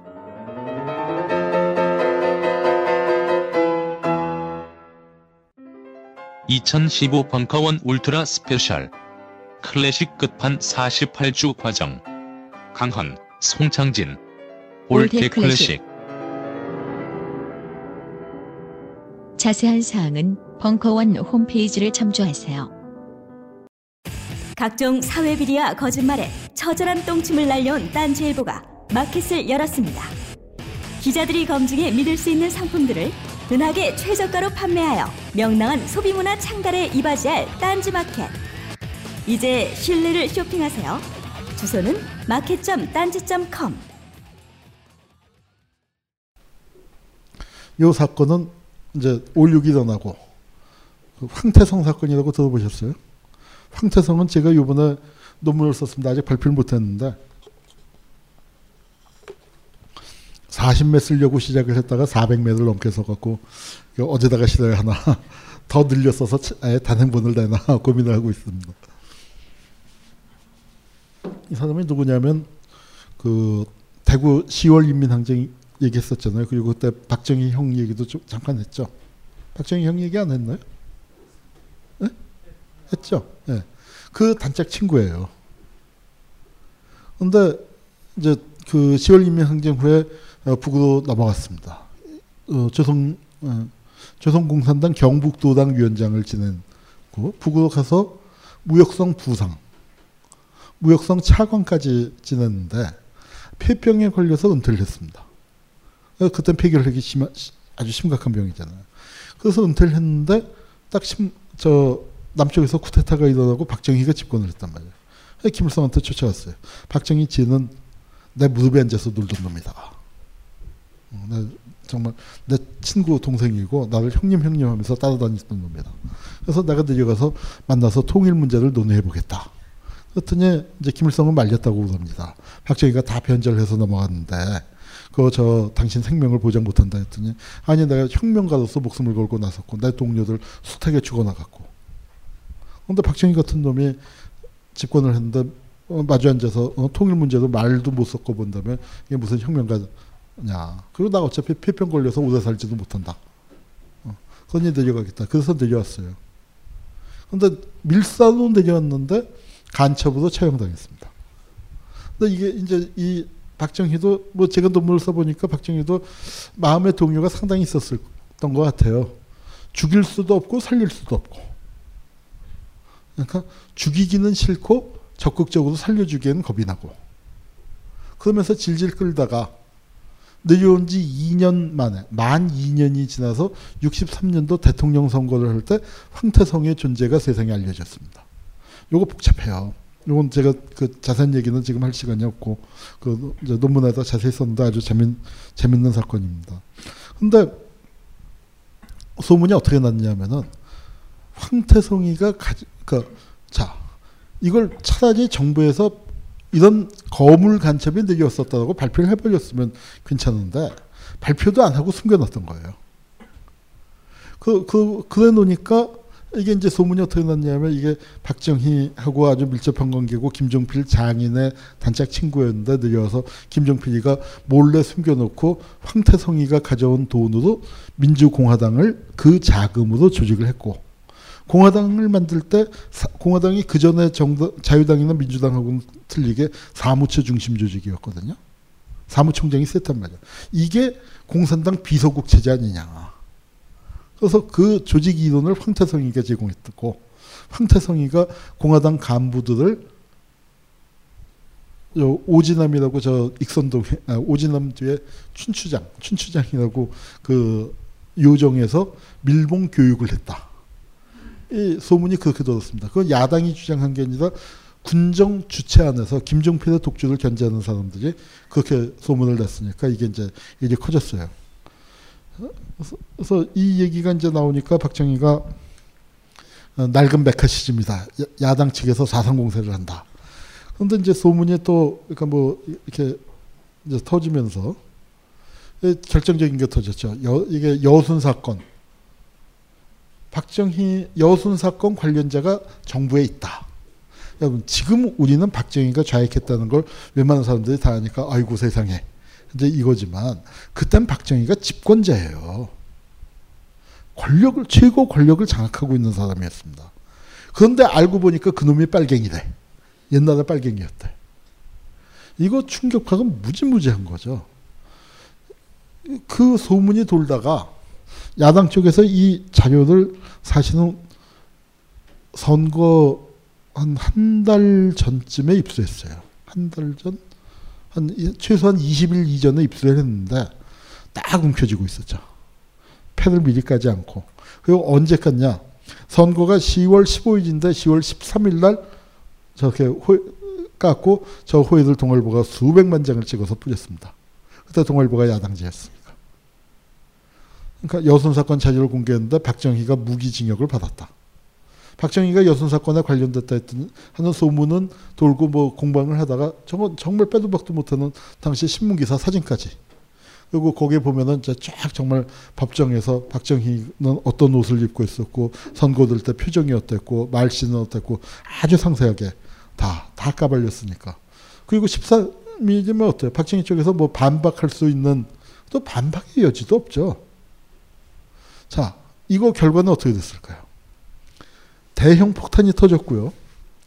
우리나라에서 제, 이게 역대 색깔 논쟁 중에서 제일 큰 거예요.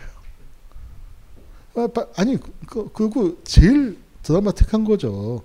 아, 이석희 같은 애가 빨갱이냐 아니냐, 종북이냐 아니냐보다 이건 군사 정권의 수장이었고 이 년간 우리나라를 다스렸던, 그리고 지금 대통령 선거에 당선이 유력 되는 자가 알고 보니까 빨갱이다. 빨갱이였대. 자, 이거 얘기가 어떻게 됩니까? 이게 선거에 어떤 영향을 미쳤을까요? 민주당에서는 이걸로 게임 끝이다. 윤보선 쪽에서. 그리고 사실은 사상검증 차원에서 할 수 있는 얘기긴 하죠. 나 옛날에 좌익이었어. 그런데 지금 전향했어. 그렇게 나온 게 아니라 그 사실을 아예 숨겨놓고 자기가 마치 반, 반공을 국시도 하고. 그 얘기가 김종필이가 회고록 요새 중앙일보에 연재하는데 들어갔잖아. 그거 왜 넣었냐? 박정희가 발갱이에서 넣었다. 절반의 진실입니다. 나머지 절반은 뭘까요? 김종필도 빨갱이였다. 그런데 뭐 이, 이 얘기부터 마무리 짓고요. 이거 웃기게 된 게요. 이렇게 했더니 당연히 우익표가 윤보선한테 쏠렸죠. 그런데 좌익표가 결집을 했습니다. 그래서 박정희가요. 박정희 이 선거가 십오만 표 차이가 났어요. 십오만 표 차이가 났는데 박정희가 호남에서 삼십오만 표인가 사십만 표를 앞섰어요. 호남에서 빨갱이들이 박정희 찍어준 거예요. 전 빨갱이들이. 누구냐면 민간인 학살 피해자들, 부역자도 처벌받은 사람들, 연좌제 지켰던 사람들.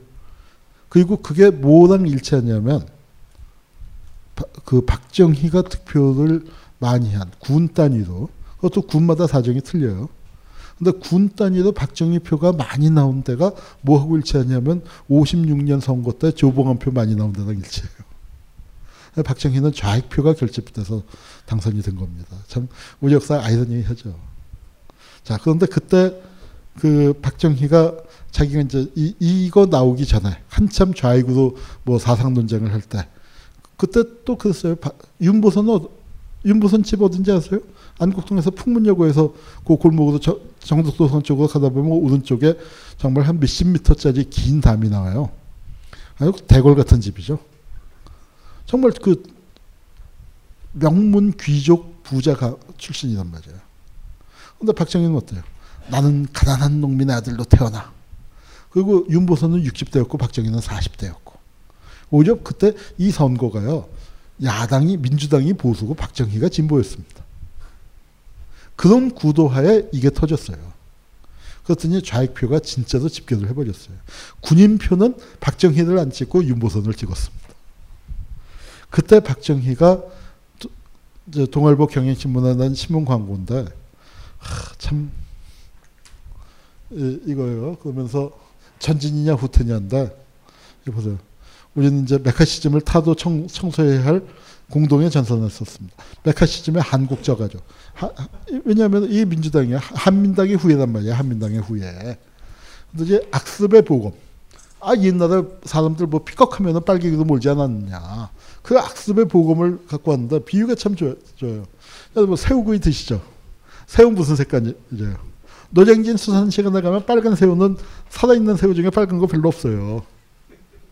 홍새우 아주 드물죠. 새우, 새우 되게 시꺼멓습니다. 그 시꺼먼 새우를 메카시즘이라는 후라이팬에다가 달달 볶아서 새빨간 빨갱이로 만든다 이거예요.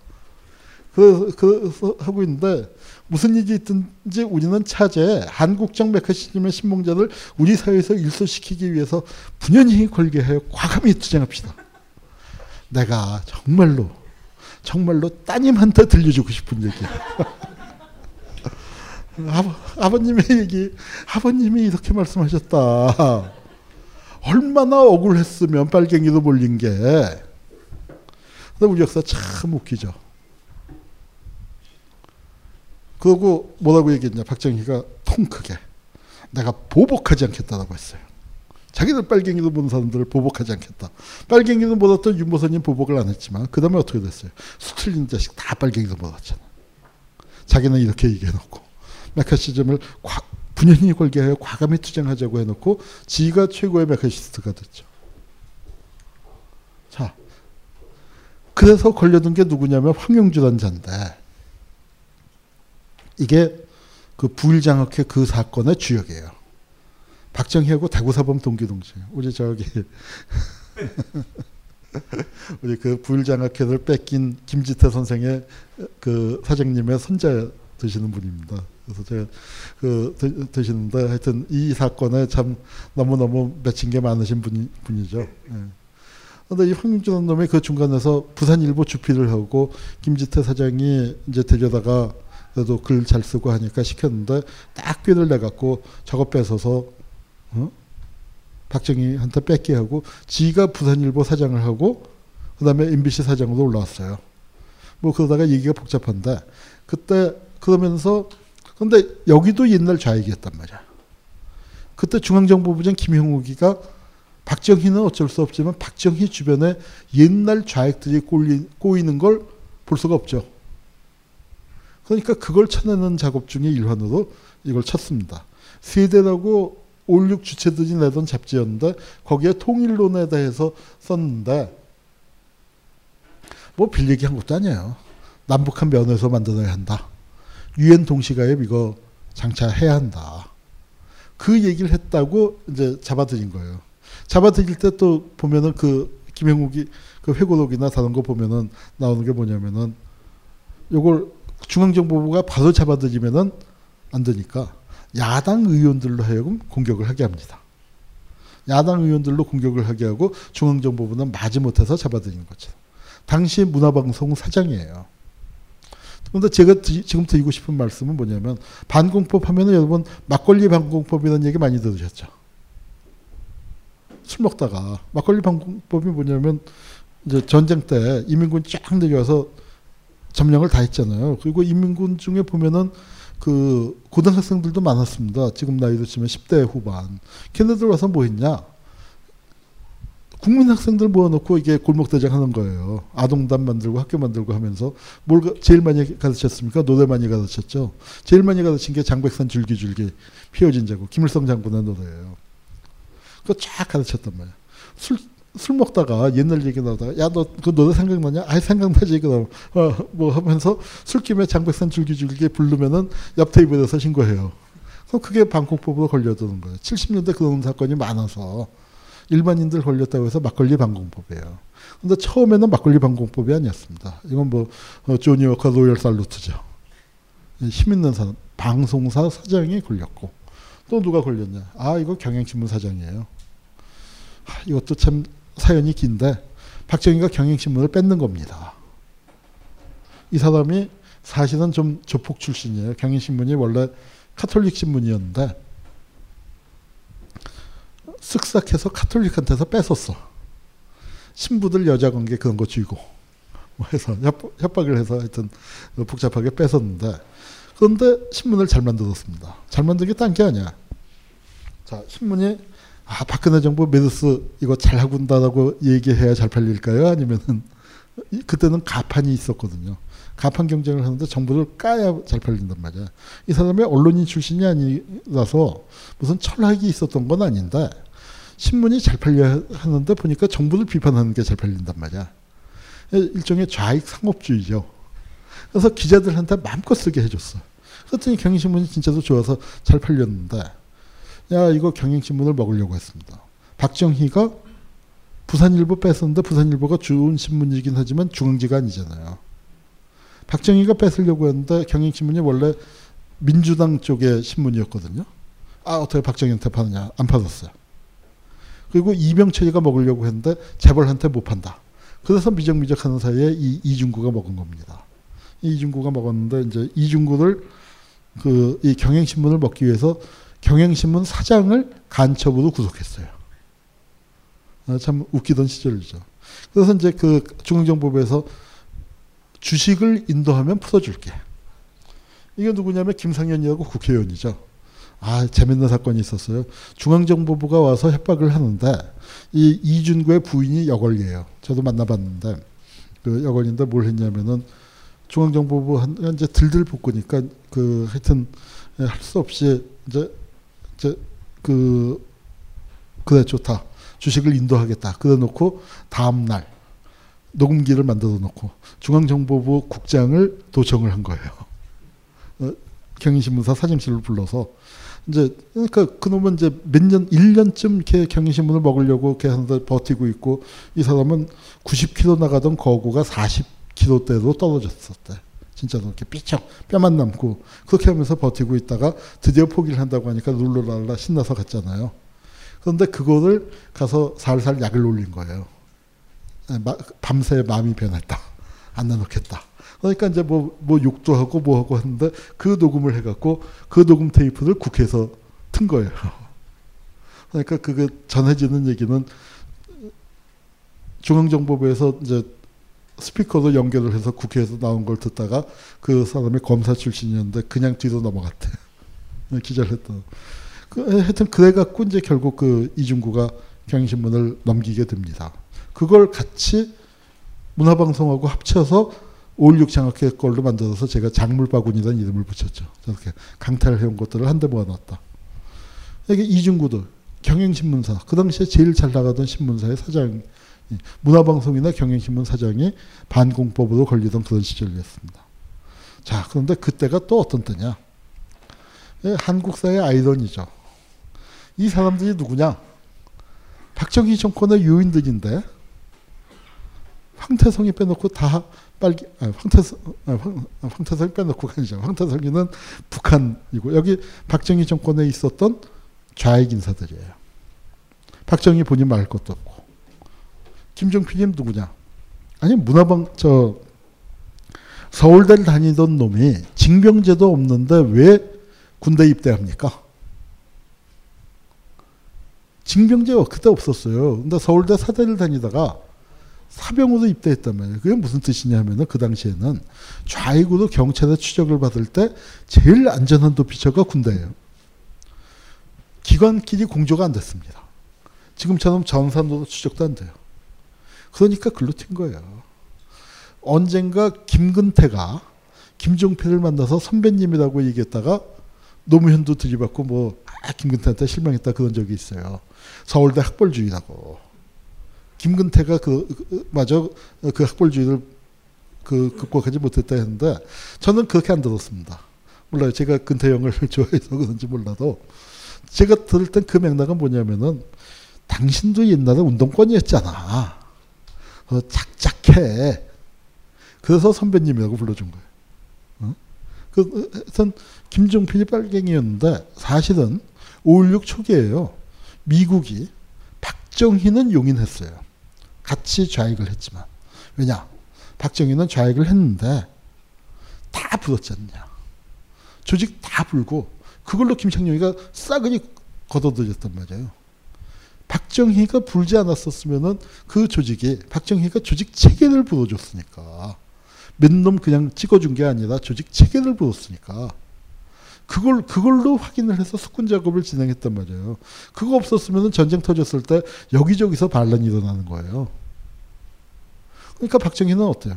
이미 이쪽으로 왔고, 그리고 또 박정희를 살려주기 위해서 저, 누굽니까? 김창룡이나 백선엽이 같은 사람들이 좌익 인사를 잡으러 갈 때 일부러 박정희를 데리고 가요. 그래서 박정희 세워놔. 그러면은 잡혀갈 때 소문 다 날 거 아니에요. 박정희가 찍어서 불어갖고 전문용어로 코 풀어서 박정희가 코 풀어서 잡혀갔다. 그렇게 되니까 박정희 뭐예요? 좌익에서는 찢어 죽일 놈이 되죠. 절대로 좌익으로 전 돌아가지 못한다. 그렇게 해, 또 그래야 박정희가 짙은 핵심을 살려줄 명분이 생기죠. 그러니까 박정희는 절대로 좌익으로 돌아갈 수 없. 옛날에 좌익을 세게 했지만 절대로 좌익으로 돌아갈 수 없다. 근데 김종필이 뭐예요? 저 자식이 무슨 생각을 하는지 알 수가 없다 이거죠. 옛날에 좌익을 했고 그랬던 놈들하고만 또 몰려다니고 지금도 생각이 어떤지 알 수가 없어요. 미국은 의심했습니다. 여러분 박, 이건 신문에 안 났는데 제가 누구한테 들었냐면 이동복 씨라고 있죠. 그 우파, 한국일보 기자하다가 자, 김종필의 비서실장도 했어요. 훈령 조작 사건이라고 아주 유명한 지금 극우 최고, 극우 진영의 최고 이론가입니다. 제가 그 양반을 인터뷰를 했어요. 그, 제가 전화를 했더니 그 양반도 깜짝, 이름 되니까 깜짝 놀라더라고요. 그랬더니, 그, 인터뷰를 좀 하고 싶습니다. 했더니, 아, 한 교수가 하자면, 어, 합시다. 그래서 인터뷰를 했는데, 그때 아주 재밌는 얘기를 들었어요. 자기가 이제 기자였을 때, 아니, 그 선생님이 왜 신문 안 나갔습니까? 아, 그때 언론통제가 심해서 나지 못했지만, 정말로 자기가 귀를 의심했다. 그러니까 그때는, 김종필이가 자신만만하게 해서 오일육 나고 다음날인가 그랬대요. 지금 이제 국회의사당 거기에다 기자들 쫙 모아놓고서 김종필이가 나와서 그 이제 비공개를 전제로 브리핑을 쫙 하는데 주어가 그냥 전부 다 나는이더래요. 박정희 소장께서는도 아니고 우리는도 아니고 나는 이렇게 해서 이렇게 준비했다. 그렇게 자신만만하게 그 김, 김종필이가 얘기를 하는데 어떤 기자 하나가 물어봤다는 거죠. 혁명정부의 경제정책은 어떻게 합니까? 우리 사회주의 할 겁니다. 어, 김종필이가 그랬다는 걸 그 분명히 자, 자기가 자기 귀로 생생하게 앞자리에 앉아서 들었다는 거죠. 그러니까 저놈은 옛날에 좌익이었는데, 그래서 우리나라 그 핸더슨이라는 그 외교관이 있었는데, 그 사람이 쓴 보고서에 보면은 정말 김종필에 대해서는 아주 저건 저놈은 믿을 수가 없다 하고, 그래서 김종필이 자의반 타의반 외유 떠나는 게 미국 압력으로 떠난 겁니다. 자, 그랬고요. 그 다음에 여기가 이제 김성곤이. 황태성, 박상희, 김성곤이 이 셋이 단짝이었어요. 여기가 이제 쌍용 재벌이죠. 근데 쌍용 재벌의 근원이 되는 게 삼공고문과 삼공합장가 하는 회사예요. 왜 삼공이냐? 공산당 셋이, 공, 공, 공산주의자 셋이 모여서 찾았다고 삼공이고, 저 쌍용 재벌이 남로당 비자금으로 컸다. 어, 뭐 그런 그 설이 있습니다. 그걸로 그 했고. 공화당 재정위원장이에요. 그 옆에 백남옥. 저 박정희 외가에 뭐가 됩니다. 박정희 딱 박정희 외가 얼굴이에요. 여기 저 대구 후보 나온 그 대구의 유명한 좌익이에요. 여기 김용태라고, 여긴 저 충청도에서 또 유명한 그 전 좌익이었다가 이제 그 중앙정보부 고문이 됐고, 여기가 그 정치고문, 중앙정보 아, 중앙정보부, 여기가 경제고문, 여기가 정치고문이었죠. 그래서 장태하 서울신문 사장했고, 여기 엄민영이가 중요한데, 엄민영이가 박정희랑 박정희가 대구사 대구에서 하숙할 때 같은 집에서 하숙했었는데 대구의 최고 수재예요. 박정희의 정치적 스승이라고 불렸습니다. 여기가 유명한 좌익이었는데 가족들은 월북을 시키고 본인은 본인도 월북을 하다가 전쟁 중에 월북을 하다가 미군한테 잡혔는데 수완이 좋아서 풀려나서 또 국회의원도 하고 그랬어요. 그런데 이 양반이 박정희의 최고 일급 정치 참모였습니다. 내무장관을 두 번 하고 뭐 박정희의 정치적 스승이라고 나왔는데, 이 사람이 주일대사, 그때 한일 수교가 이제 필요하니까 그 박정희 정권의 최고 그 현안 아닙니까? 그래서 거물급 일본 대사를 보냈는데 자기가 자원을 해서 일본 대사로 나갔어요. 일본 대사를 나간 이유 중에 하나가 한일 국교도 중요하지만 자기 자식들을 찾으려고. 그리고 여, 여기가 또 그 공화당 실력자가 되니까 북한 방송에 아들이 나와서 아버지 아버지 하고 맨날 또 얘기를 했다는 거예요. 그래서 일본에서 비밀리에 조총련을 통해서 접촉을 하는데 그게 미군 첩보기관에 포착이 됐습니다. 그래서 여기서 지병으로 별세했다고 하는데, 어? 간경병으로 그 별세했다고 하는데 사실은 자살했습니다. 어, 그 칼로 그 자살한 비극적인 사건이죠. 그리고 여기 이주일, 박원석, 이 두 사람은 박정희의 세포원이에요. 이주일은 아까 그 저 그 재판 받은 거 있죠. 거기 나와요. 그런데 이 박정희는 무기징역 받고 이주일은 그 재판에서 무죄를 언도받았습니다. 박정희하고 만주군관학교 일본 육사 박정희의 일 년 후배예요. 그리고 재판까지 같이 받았어. 박원석은 공군에 있었는데 박원석도 그때 끌려가서 뭐 고생 많이 했다고 박정희가 굉장히 미안한 마음을 갖고 있다가 그 중앙정보부 차장 공군 참모총장 시켜줬죠. 네, 어때요? 이게 다 다 빨갱이들 아니에요. 그 민, 그러니까 이런 자들이 정권에 있었는데 이 자들이 권력을 장악하고 그 다음에 어떻게 됐어요? 오히려 더 세게 반공을 밀고 나갈 수밖에. 이게 레드 컴플렉스죠. 진짜 진짜 레드 컴플렉스. 이게 김영환, 강철 서신. 어? 여기 내가 그 그래서 한번 썼는데 이북 이북까지 가서 김일성 만나고 온 사람이에요. 남쪽 학생 주사파의 대부였다가 전향을 했어. 김일성을 만나고 전향을 할 때 전향의 변이 뭐냐니까 김일성이 주체 사상에 대해서 잘 모르더라. 그래서 제가 이렇게 비유를 했어요. 어, 신학교 일 학년 학생이 일 학년 신학생이 예수님 만나서 성경 모른다고 하는 거랑 똑같다. 그다음에 여기 김문수, 전태일의 분신에 충격을 받고 평생을 노동자와 함께하겠다고 했다가 반생만. 이재호, 또 하태경이라고 문목사 따라다니던. 여긴 누굽니까? 육은일이라고 조선일보 그 육은일이에요. 여기 삐걱하면 잡혀갔어요. 왜 잡혀갔냐? 대비를 세게 했죠. 오십 년대에 육은일 필화 사건이라고, 서울물리대 어, 교지 필화 사건이라고 유명한 사건이었는데 그걸 뭐라고 썼냐? 무산 대중이 주인이 되는 새로운 세상을 준비해야 한다. 오십 년대 그 육은일입니다. 조선일보의 육은일. 여기 송복, 청맥이라고 통역당 기관지 편집장 했어요. 안병직 선생, 아 유명한 좌파였죠. 여기 홍진표라고 지금 뉴라이트 쪽의 핵심, 거기도 유명한 운동권 진보연대 그런 쪽에서 어, 그 활동했었다. 자, 이, 이런 기사 보신 적 있어요? 이게 누구 누굽니까? 이거 최형우예요. 최형우, 좌동형 우형우라고 하던 상도동계의 최고 투사입니다.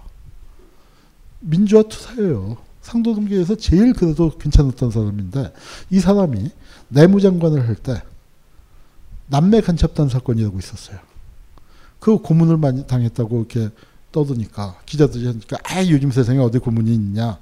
아, 남매 간첩단 사건 있지 않습니까 했더니 현직 내무부 장관이, 경찰 책임자가 하는 게, 아니 사상범은 고문해도 되는 거 아니야?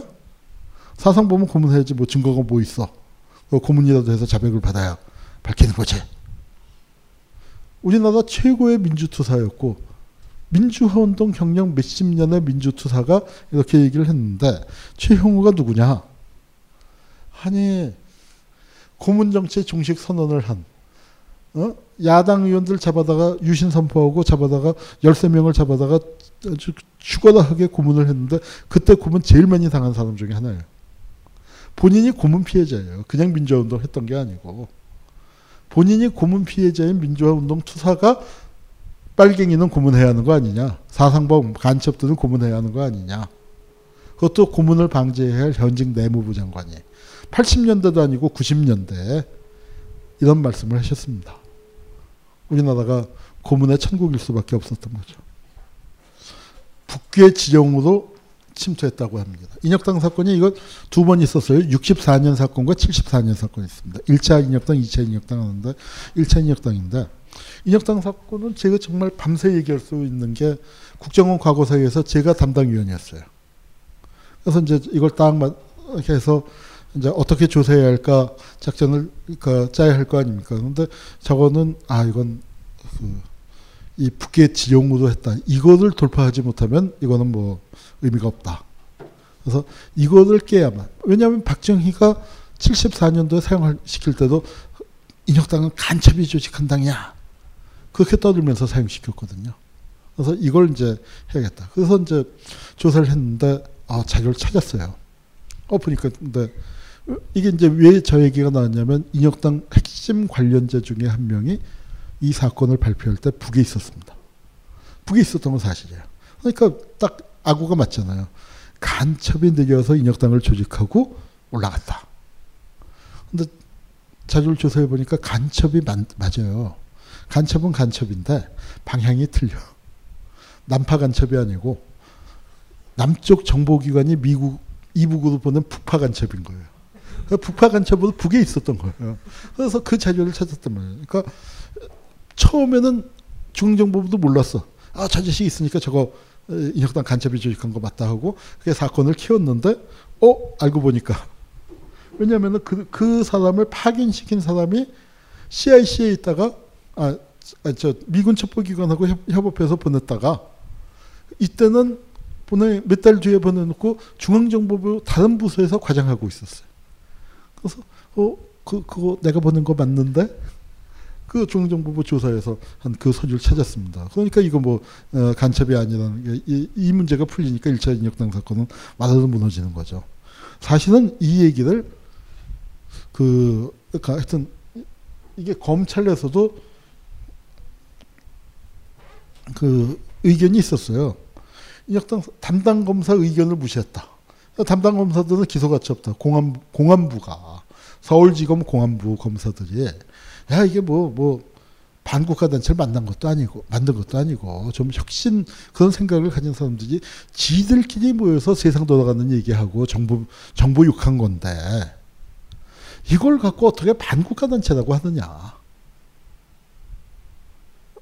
이제 그렇게 된 거예요. 그리고 보니까 다 중앙정보부에서 고문해갖고 했다 이거죠. 그래서 기소할 만한 혐의가 없다. 기소 가치가 없다. 그랬더니 이제 위에서는 중요한 사건이니까 기소해야 한다. 이 검사들도 버틴 거죠. 아, 그렇게 중요한 사건이면 검사장님이 직접 기소하시죠. 공소장에 검사장님이 사인해서 하시오. 나는 내 이름 석자 거기 여기다 못 적겠어. 그러고 버틴 거예요. 그래서 이제 버텨서 어떻게 됐냐. 이제 고문당했다고 이제 하고 난리가 날 텐데. 검사, 인혁당 사건 담당 검사 네 명 전원 사표. 아니, 공안 검사들, 지금은 어때요? 공안 검사들이 검찰 한, 중앙, 안기부에다가 증거 조작해오라고 시키잖아요. 그러니까 이게 이제 정말 웃기는 얘기입니다. 보니까, 자, 자, 이게, 요번에 서울 그 시 공무원 그 간, 저 증거 조작 사건 보니까 그놈이 증거 조작을, 아니, 그러니까 안, 국정원이 주도한 거냐 검찰이 요구해서 국정원이 서류 만들어다 준 거냐 그게 쟁점이 됐죠. 자 이거 어, 검찰이 모르고 속아 넘어갔으면 검찰이 바본 거죠. 검찰이 시켰으면 검찰이 악마인 거죠. 바보 아니면 악마 둘 중에 하나인 건데 보니까 검찰이 시킨 걸로 나, 얘기가 돌아가는 것 같아요. 제 그러니까 항소심에서 나오는 얘기를 보니까. 근데 그때는 검사가 그러지 않았습니다. 서울지검 공안부 검사면은 대한민국에서 제일 반공이죠. 근데 이제 사표 써가면서 한 거예요. 근데 네 명 전원 사표라고 했는데 그거는 오버예요. 왜? 결정적인 순간에 화장실 가서 안 오는 놈이 꼭 있거든요. 네 명이 다 쓰기로 했다가 한 놈은 옆방에 가서 중앙정보부에 전화하고 있었죠. 그래서 상황이 이상하게 돌아갑니다.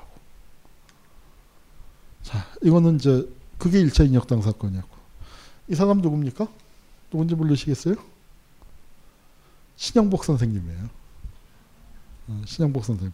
아, 내가 우연히 요, 요 사진 원본들을 구해서 선생님께 드렸더니 선생님 굉장히 착잡해 하시더라고요. 선생님, 그 신세를 많이 져서 선생님께 선물이 있습니다. 그 통일당 사건은 당사자들이 재심을 요구 안 하셨죠. 왜냐? 실체가 있어요. 김종태 라는 사람, 어, 요, 좀, 나이 많은 사람. 이 사람이 이제, 그, 뭐, 주역이고, 이문규, 김진락 다 서울대 사회학과 출신들입니다. 근데, 어, 신영복 선생은 김종태는 만난 적도 없고, 이문규는 이름은 들어봤고, 김종태는 이름도 몰랐고, 김진락하고는 여러, 이제, 뭐, 여러 번 만나서 같이 이제 학교 그 선배기도 하고 해서 좀 알고 지냈고, 통일혁명당이란 이름은 중앙정보부 가서 처음 들으셨대요.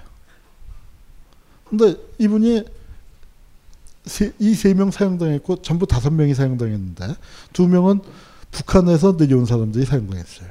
내려온 것도 아니죠. 이 김진락이 변절을 했습니다. 그래서 그러고서 뭘 했냐면 안 잡힌 걸로 하고 이북에다가 이제 신호를 보내서 야 이게 상황이 이상해지니까 우리가 탈출해야겠다.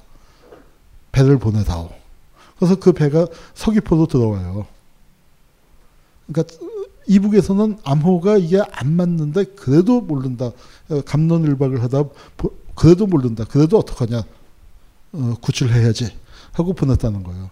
그래서 이제 그걸 중앙정보부가 기다리고, 그러니까 이제 군에 연락해서 기다리고 있다가 이제 쏴서 간첩선을 격침시켰습니다.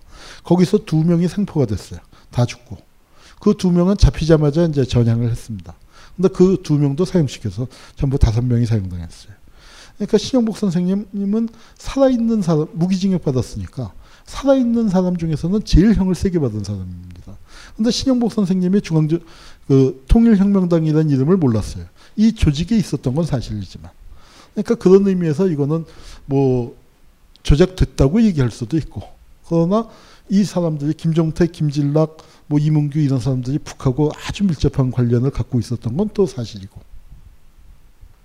네, 그러니까 그런 사건입니다.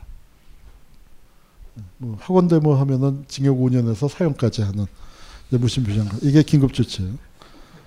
어, 이게 이제 이 긴급 조치 조문을 읽어보다 보면은 그러니까 뭐 이게 이제 어떻게 되냐면 이유 없이 수업을 빼먹으면 사형이에요. 수업을 빼먹을 때 왜, 왜, 어떻게 빼먹으세요? 이유 있어서 빼먹으신 분. 오늘 너무 날씨가 좋아서 빼먹고, 어? 낮이 구질구질해서 빼먹고, 어? 어제 마신 술이 안 깨서 빼먹고, 술이 땡겨서 빼먹고. 수업 빼먹는데 이유가 어딨어. 그런데 하여튼 어, 그 이유 없이 수업을 빼먹자고 선동을 하면 사형이에요. 그리고 이제 그런 학교는 폐교도 가능해요. 물론 그래서 사형당하고 폐교당한 건 없었지만 하여튼 그런 희한한 법이 만들어졌습니다.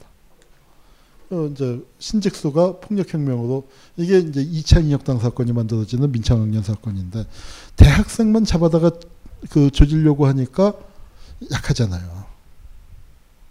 그러니까 여기다가 이제 국내 공산주의자, 자생적 공산주의자라고 인혁당을 끼워 넣은 겁니다. 자생적 공산주의자는 많이 봐준 거예요. 뭐냐면 북한 간첩은 아니라는 거죠. 응? 북한하고 손대는 건 실패했는데 아니야 그래도 인혁당 갖고 이렇게 연결하면 돼. 이제 그렇게 가는 겁니다. 인혁당 재건이 사건이라고 늘 그러죠. 그리고 여덟 명이 사형을 당했는데 인혁당 재건이라는 단체는 만들어진 적이 없어요. 인혁당 재건이 서울 지도부, 인혁당 재건이 서울 아, 지도부에 준하는 단체, 인혁당 재건이 대구 지도부라는 서로 연결되지도 않는 세 개의 반국가 단체가 만들어졌습니다. 저도 너, 깜짝 놀랐어요. 그, 그렇게 해서 여덟 명을 사용을 시킨 겁니다. 사건의 실체는 이 사람들이 서로 만나던 사람들이긴 해요. 그런데 인혁당 사건을 겪었기 때문에 너무 조심을 한 거예요. 이거는 단체를 만들었다 우린 넥타이 공장 간다. 단체 같은 거 이름 조직 만들고 이름 만들고 강령 만들고 규약 만들고 절대로 하면 안 된다. 그렇게 하니까 저쪽에서도 걸 수가 없었던 거예요. 실체는 뭐냐면은 북한 방송을 들었어요. 통일 문제 박정희가 칠십삼 남북 공동 성명 나오고 뭐 통일 문제에 관심 올라가는데 칵 유신해 버리고 남북 대화 중단되니까 북쪽에서는 통일 문제 어떻게 생각하고 있지? 방송을 들었는데 그 중에 하재환이라는 분이 특무대에서 보안대에서 방송 녹취병이었단 말이야. 아, 이북 통, 이북은 통일 문제에 대해서 관심, 어, 지금 어떻게 생각하고 있대? 야, 그거 방송부터 들어보면 되지. 아, 내가 선수야. 그거, 그래서 방송, 저, 녹취를 푼 거예요. 그 노트를 돌려보는 겁니다. 그게 사건의 실체예요. 그 정도면은, 아, 그거 뭐 잡아다가, 그 혼 좀 내고 기소유예 정도나 뭐 심하다 해도 육 개월, 징역 육 개월짜리죠. 근데 그걸로 여덟 명 사형이 된 겁니다. 주로 대구에 계신 분들이 많았는데 대구가 어디입니까? 박정희의 고향이죠.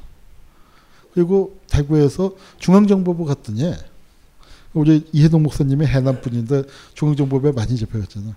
어, 저한테 하시는 말씀이 한 교수 거기선 말이야 물 떠다 주던 애들까지 경상도 말씨 쓰더라. 대구 말씨 쓰더라. 자기 잡혀서 조사받을 때 수사관들은 물론이고 간부들도 물론이고 물 떠다 주던 사환에까지 그렇다는 거예요. 자, 그런 대구 세력 입장에서 여기 희생자들 뭐 도혜종, 서도원, 뭐 송상진 이런 분들이 대구의 옛날 좌익이에요. 육이오를 거치면서도 살아남은 좌익들. 그 사람들을 옛날 대구에서 이용택 같은 놈은 대구에서 우익 학생 운동했던 놈이니까 뻔히 알잖아. 아, 저 새끼들. 그거를 육십사 년도에 손보려고 했다가 실패한 게 일 차 인혁당 사건인데 십 년 뒤에 다시 손봐서 잡아 죽이는 겁니다. 라인업이 똑같아요. 피고만 같은 게 아니에요. 일 차 인혁당, 이 차 인혁당 피고만 같은 게 아니에요. 사건을 만든 사람들이 같아요. 일 차 인혁당 사건의 세 주역이 누구냐면은 수사국 과장이 이용택이고요. 검찰총장이 신직수고요. 법무부 장관이 민복기예요. 십 년 뒤에 이 차 인혁당 사건 때는 이용택이가 수사국장이에요. 신직수가 중앙정보부장이에요. 민복기가 대법원장이에요. 그놈이 그놈이었던 사건이에요. 이건 난민전 사건. 대규모 반국가 음모 조직 적발. 이게 십이육 직전에 터졌습니다. 그런데 이 사건은 훨씬 셌죠. 왜 셌냐. 그리고 이제 이 사건이 충격을 준 게 뭐냐면 인혁 난민전의 깃발을 뭘 갖고 만들었냐면 인혁당 사형수들의 내의 수위를 받아다가 그걸로 깃발을 만들었어. 좀 분위기가 세죠. 그런데 여기 왜 그렇게 세게 갔냐? A씨죠, A씨 정말. 이 사람도 인혁당 그, 그 거기 멤버 중에 한 명이에요. 그 핵심이었던 이재문이란 분이. 그런데 인혁당 그렇게 조심했는데 아무것도 안 만들고 조직 안 만들려고 하고 그냥 만나서도 뭐 경락연구회 뭐 그런 거나 하고 침 얘기나 하고 뭐 건강 얘기나 하고 또 실제로 그거밖에 할 수가 없었고 그렇게 됐는데도 잡혀 죽였, 죽었다 이거죠. 에이 차라리 떳떳하게 우리. 어? 그래서 해방전선을 만든 거예요. 그 난민전 뭐 난민전 얘기는 제가 유신이라는 책에다 자세히 썼으니까 그거 보시고. 자 이거 그리고 또 그 시절에 도산 도시산업선교회라는 거 들어보셨어요? 종교 쪽에서 노동운동을 많이 지원을 했었죠. 특히 칠십 년대. 그래서 나온 게 도시산업선교. 왜냐하면 이제 농, 산업화가 진전되고 도시화가 진전되니까 선교를 도시에서 노동자들을 대상으로 해야 한다. 그게 뭐 이제 서구에서도 선교 전략에서 아주 중요한 부분이 됐죠. 그 도시산업선교가 들어오면서 어, 그래서 노동 문제에 관심을 갖고 노동자들에게 선교를 하기 위해서 노, 노동 문제에 관심을 갖다 보니까 처지가 너무 열악하니까 이제 뭐 조하순 목사님, 뭐 조승영 목사님, 뭐 그 조씨가 맞나요? 그러니까 조지송 목사님, 어? 그래서 삼조, 삼조가 이제 들어가서 열심히 하고 이제 그랬었는데, 자 이게 동일방직 사건, 뭐 와이치 사건 다 도산이 그 산업선교회가 그 배후에 있었습니다. 그랬더니 도산이 들어오니까 도산한다. 박정희가 이제 화가 나서 불순단체를 철저히 조사해라. 그래서 특별조사반을 만들었어요. 그래서 노, 그리고 노동운동의 위세가 개입한 걸 규탄을 하고, 뭐 그래서 조사반장의 박준양 대검 검사, 대검 공안부장을 반장으로 하는 특별조사반을 만들었습니다. 조사 결과 어떻게 나왔을까요? 저는 그때만 해도 우리나라 우익들 중에, 아니 대검 공안부장이 진보겠어요, 보수겠어요? 근데 이 양반이 박정희한테 보고를 세게 했어요. 처벌 못 합니다. 박정희, 왜 저 빨갱이들이 다 들어와서 했는데 왜 처벌 못 하냐? 그랬더니 대검 검사가 당당하게 맞섰어요. 아니, 법을 어겼어야 처벌, 처벌할 게 아닙니까? 아, 저거, 저, 저, 저, 저것도 다 농성하고 뭐 하지 않았느냐? 아니, 그런데 저거 처벌 못 합니다. 왜 못 하냐? 아니, 일하고서 자기들 임금을 달라고 하는 노동자들을 임금을 못 받아서 조금 과격하게 나, 나갔긴 했다. 저 사람들, 쟤네들 좀 과격하게 했는데, 사좀 들어봐라. 월급을 못 받아서 그 월급을 달라고 하는데, 그걸 어떻게 처벌합니까? 유명한 얘기가 있어요. 최병렬이라고 있죠. 나중에 그 한나라당 대표도 지내고, 아주 흉악한 극우죠. 그런데 최병렬이가 그때 조선일보 편집국장인가 부국장을 했는데, 그때 이 노동 담당 기자한테 그, 유인물을 보고서 했다는 명언이야. 야, 이 유인물에 나온 얘기가 진짜냐? 대체로 진짜입니다. 야, 이게 절반만 사실이라도 사장새끼 저거 광화문 내거리에서 총살을 해야 하나요? 어? 그래서 그때 노동사정이 워낙 열악했으니까. 그 대검 검사가 그렇게 얘기해서 이게 도시산업선교회가 불순단체 아니다. 그러니까 과격하게 나가긴 했지만. 우리 그것도 그런 맛이라도 좀 있어줘야 할 거 아닙니까? 근데 지금은 어때요? 검찰이란 놈들이 나서서 사건을 조작을 하니까. 자, 이거 이 중에서 간첩식별법이에요. 아침에 산에서 양복 입고 내려오는 자, 광화문 앞에서 중앙청을 찾는 자, 술집에서 취한 김에 동무동무하는 자. 이게 노, 노래도 있었어요. 새드무비라는 노래에 맞춰서 뭐 이런 사람 보면은 국번 없이 일일삼으로. 근데 여기서 보면은 육이오 당시 행방불명 됐다가 뭐 납치됐다 최근에 나타난 자. 뭐 이거는 저는 그 뭐 일리 있다고 생각해요. 그런데 그 위에 이거 있어요. 과거의 악질 부역자 처단자 가족과 남몰래 가까이 교제하는 자. 민간인 학살 피해자들하고 말 섞고 사는 게 간첩이란 말이에요. 그 사람들이 얼마나 왕따당해. 이게 우리가 그런 시절을 살았습니다. 연좌제. 대한민국에서 제일 많이 파 저 뭐라고 할까 없어져 그 제일 여러 번 없어졌어요. 페이지 페이지 페이지 하잖아요. 무슨 얘기예요? 세상에서 제일 쉬운 게 담배 끊는 거지. 매일 끊잖아 매일. 응? 안 없어졌는데 이 사람 혹시 누군지 아세요? 허화평이라고 박정 아, 전두환 측의 쓰리허 중에 하나인데 이 사람이 보안사의 실세였죠. 근데 세상에 참 얼마나 하냐면 관첩 허화남이 허화평의 친동생이에요. 어제 박정희가 빨갱이였던 것만큼이나 우리 뭐 세상이 됐습니다. 연좌제 이게 김성동의 아버지가 빨갱이죠. 요새 그러니까 빨갱이 찬양하는 책도 요새 많이 쓰.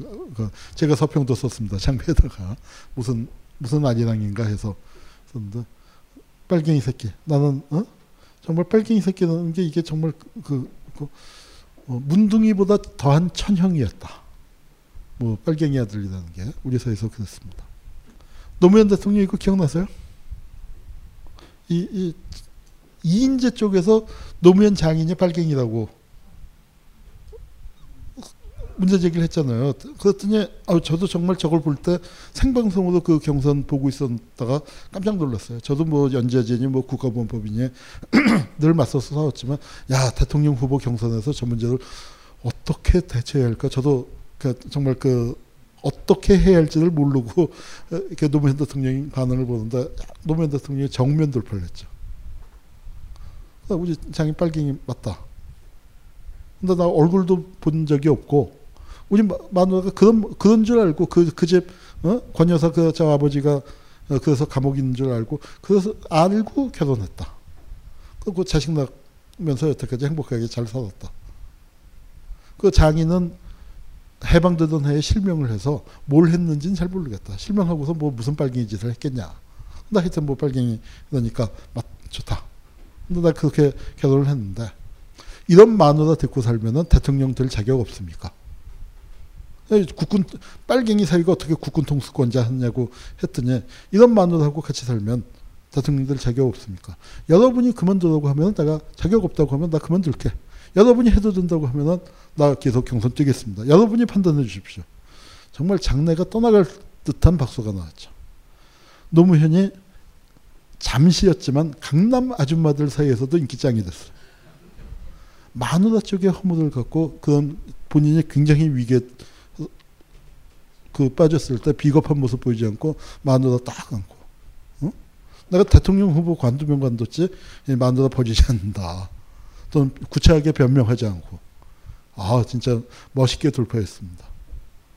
나중에 보면은 이제 그 저쪽에서 어, 노무현 장인 동영상까지 만들고 그랬어요. 그 저 어, 뉴라이트 쪽에서. 그래서 저도 궁금해서 자료를 찾아봤죠. 그랬더니 좌익사건 실록이라는 책이 있어요. 그 거기서 팔 권이었나 거기 보니까 이제 그 관명석인가 아버지 관오석 관오석 그 저 그 관련된 사건이 나옵니다. 저 양반이 그 노무현 대통령 이긴 것처럼 실명했다고 눈이 멀었다는 얘기가 그 자료에도 나와요. 왜 멀었냐면은 왜 옛날에 술 귀할 때 일제말기에 금주령 있고 그럴 때 알코올에다 물 타서 먹, 먹었다가 잘못된 사람들이 있습니다. 메틸 알코올 먹으면 죽잖아요. 근데 에틸 알코올에다가도 그래서 못 먹게 메틸 알코올을 섞어서 내는데 거기에다 술 먹고 여덟 명 죽고 죽거나 눈이 멀거든요. 그래서 그 말을 했어도 그래 갖고 여덟 명이 죽고 눈 멀었어요. 그래서 이제 그 저 노무현 장인도 그래서 눈이 멀었다고 그 기록에도 나옵니다. 근데 이제 그 뭐냐면 민간인 학살 사건에 연루가 된 거예요. 그래서 뭘 했냐? 망을 봤대요. 앞이 안 보이는데. 앞이 안 보이는데 망을 봤대서 야 이걸 도대체 어떻게 이해를 해야 하나? 하다가 아 저도 이제 대한민국에서 그, 그 납득 안 되는 일을 그 약간만 사고방식을 바꾸니까 해결 답이 나오더라고요. 역시 그 박정희 식으로 저렇게 그 빨갱이 사냥하는 사람들 식으로 하니까 빨갱이들도 못하는 짓이 없잖아요. 응? 못하는 짓이 없으니까 눈이 멀어도 망을 볼 수 있다 이거예요. 이것도 봐야 하는데 오늘 보니까 오늘 다시 들여다보니까 재밌더라고요. 우리나라 최악의 방송사고. 서울시는 새로운 지하철 건설에 필요한 재원을. 귓 속에 도청 장치가 들어있습니다, 여러분.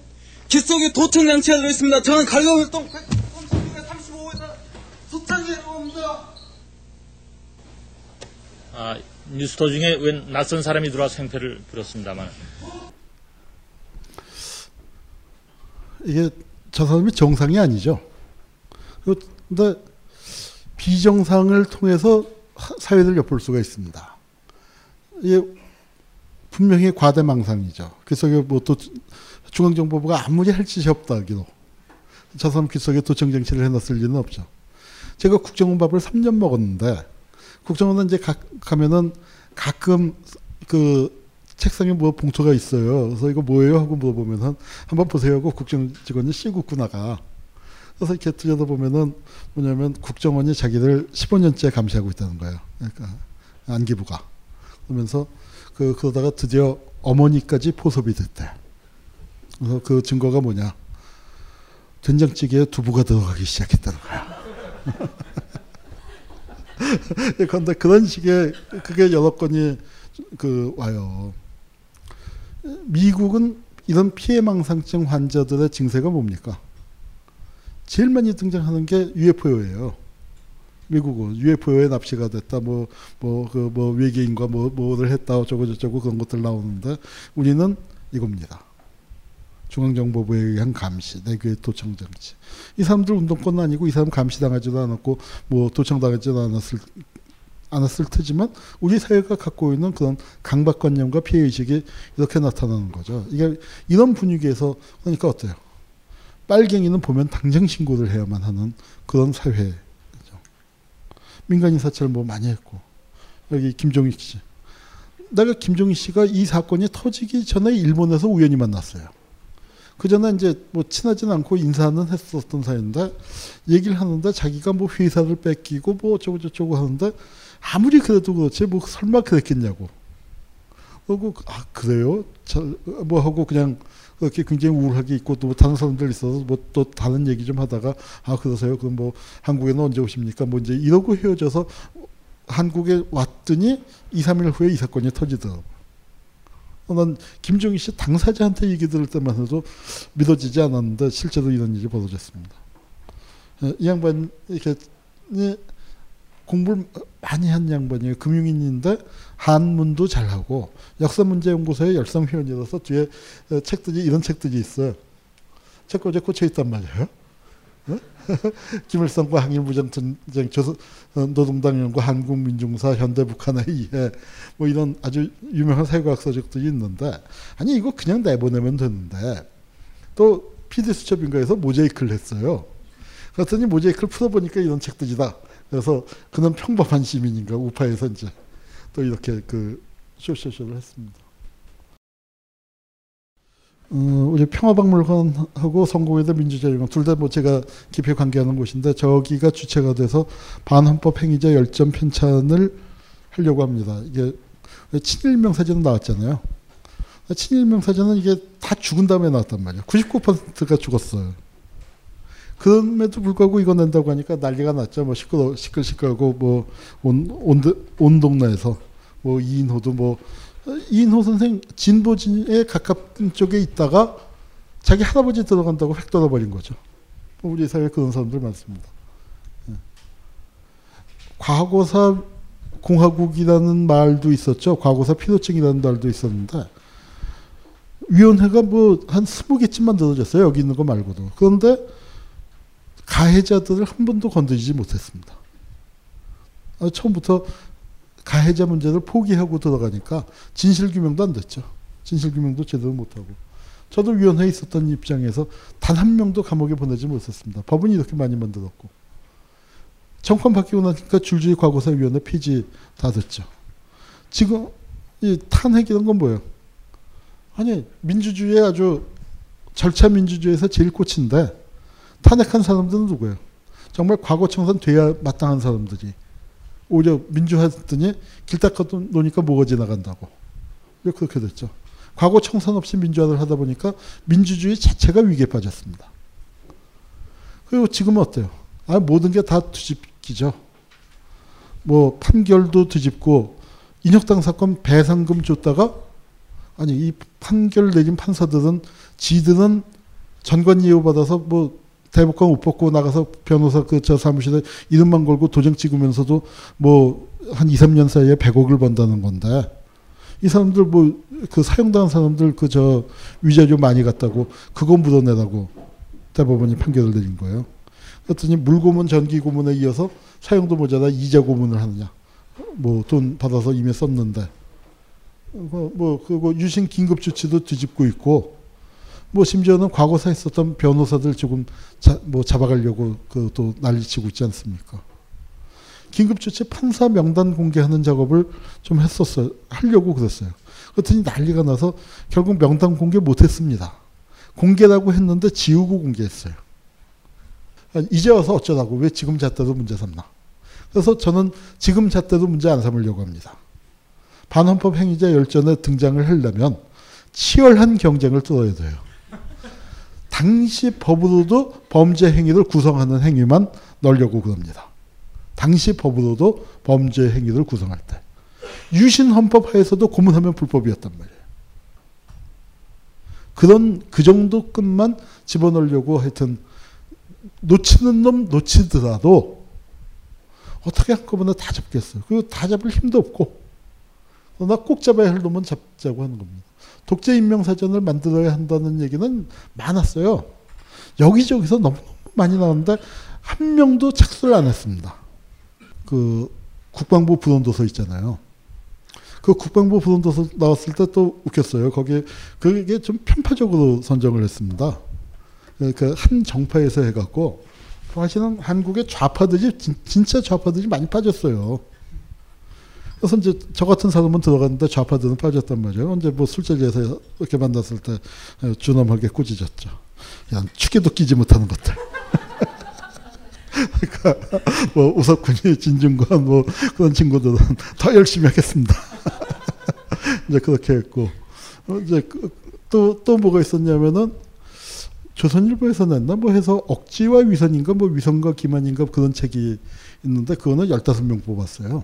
아주 적었습니다. 근데 주로 뽑힌 사람이 뭐 백낙청, 이영희, 강만길 뭐 이제 그런 그 정말 원로급들 어, 그렇게 들어갔는데 거기 이제 말석에 조국하고 제가 끼었습니다. 그래서 그래서 그렇게 됐는데 조국은 국방부 그, 그건 아니에요. 그래서 이 삼관왕은 저밖에 없어요. 그래서 제가 종북 삼관왕이기 때문에 아, 이 저 반헌법 행위자 열전은 좀 만들어도 되지 않을까. 예. 친북인명사전 만들겠다. 친북인명사전 만드는 데는 김대중 노무현을 웹패스하고 난장판 됐었어요. 이게 이제 그 기준입니다. 근데 우리는 이 기준보다 좀 더 확실하게 당시 법령으로도 범죄 행위를 구성하는 자. 자, 변호인 보셨습니까? 기분 어떠셨어요? 볼 때는 좋았죠. 근데 보고 극장 밖에 나오니까 어때요? 극장 밖에 나오니까 어땠습니까? 저는 기분이 더러웠습니다. 왜? 송 변호사 어디 갔어요? 송 변호사 없잖아요. 노짱 어디 갔습니까? 죽었잖아요. 확 현실로 돌아오니까 딱 극장 밖을 나왔으니까. 왜 그런 세상에 살고 있어요? 차동용이 뭐하고 있습니까? 아우시대면서 애곡했다고 다녀요. 강 검사는요? 영화에서는 이 대립구도가 단순화해 단순해져야 스토리 끌고 나가기가 편하니까 차동용에다가 다 맞췄죠. 그렇지만 현실 세계에서는 이 검사가 훨씬 더 나쁜 놈입니다. 이 강 검사의 큰 형이 누구예요? 이런 강 검사 같은 놈의 큰 형이 김기춘이죠. 우리나라에서 조작 간첩 사건을 제일 많이 만든 놈. 요 간첩 사건이 뭐냐면은 자 인혁당 사건은 박정희가 지 고향을 친 거라면 이거는 김기춘이가 지 고향 부산을 친 거예요. 그래서 부마항쟁 때까지 오 년 동안 부산에서 데모가 한 건도 없었습니다. 그렇게 살벌하게 친 사건이에요. 제일동포 여학생이 있었는데 참 가슴 아픈 얘기인데 이 여학생은 지금 뭐 사회활동도 못하고 이 얼마나 고문을 당했는지 그 앞방에 있던 사람이 증언을 하는데 저 방에서 나오던 소리는 사람의 소리가 아니었다. 짐승의 울부짖음 같은 거였다. 그렇게 얘기합니다. 김기춘이가 유신정권 칠 년 동안에 사 년 반을 조, 중앙정보부 대공수사국장 했어요. 그 김기춘이가 비서실장이 됐더니 통합진보당 내란음모 사건이 터지고 서울시 공무원 간첩 사건이 터졌습니다. 그 서울시 공무원 간첩 사건을 보고 제가 정말 하, 어, 그거 뭐라고 할까, 치욕이라고 해야 할까요? 정말 울화가 치밀어서 어, 이런 일을 하게끔 된 어, 요인이기도 해. 내가 나라도 나서서 시작을 해야겠다. 쉬운 일은 아니지만 나라도 시작을 해야겠다라고 마음을 먹은 그 책임감을 느끼게 된 건데, 뭐냐면은 그 사건에 왜 문서 위조해서 보낸 영사 있죠? 그 영사 딱 봤는데 아는 놈이에요. 모자이크 처리돼서 나왔지만, 그래서 확인을 해서 모자이크 안 한 영상 보니까 그놈 맞아요. 중, 국정원 대공, 저 국정원 과거사위에서 내가 인혁당 조사할 때 국정원 조사관으로 거기 파견 나와 있던 자식이에요. 국정원 과거사위라는 게 뭡니까? 조작간첩 사건 만든 거, 그거 반성하자고 만든 그 위원회 조사관으로 일을 했던 자식이 이번에 간첩 조작 사건에 문서 조작을 한 거예요. 그 검사예요, 그 검사. 김기춘 같은 놈이 비서실장이 되니까 이런 일들이 벌어지는 겁니다. 중앙정보부 유신정권 칠 년 동안에 사 년 반을 조작간첩, 아, 저 대공수사국장을 했는데, 그 시기가 또 하필 조작간첩이 우리나라에서 제일 많이 만들어진 시기예요. 왜냐? 그전에는 조작간첩이 별로 없었어요. 있는 간첩 잡기도 바빴단 말이에요. 그런데 갑자기 간첩이 뚝 끊겼어요. 북한이 간, 사계 간첩을 안 내주보냈습니다. 이 사람들 굶어 죽으라고. 왜 안 보냈냐? 간첩을 보내는 족족 잡히니까. 간첩하면 무시무시한 이, 이미지도 있지만 또 뭐가 있어요? 아, 중앙청 앞에서 광화문을 찾는 자, 응? 술, 응? 술집에서 취한 김에 동무동무 하는 자, 어수룩한 놈 아니야. 우리 남들 다 아는 거 혼자서 모르면 뭐라고 그래? 저 새끼 간첩 아니야? 그러잖아요. 그녀들 모르면 간첩이라는 영화도 있잖아요. 그러니까 어리버리 하다가 잡히는 거예요. 하도 어리버리 해서 잡히니까 어, 어떻게 했냐면은 북쪽에서 여자하고 짝지어서 내려보냈어요. 그러면은 이제 좀 검문을 덜 받을까봐. 확실히 검문은 덜 받아요. 근데 여자가 잡혀요.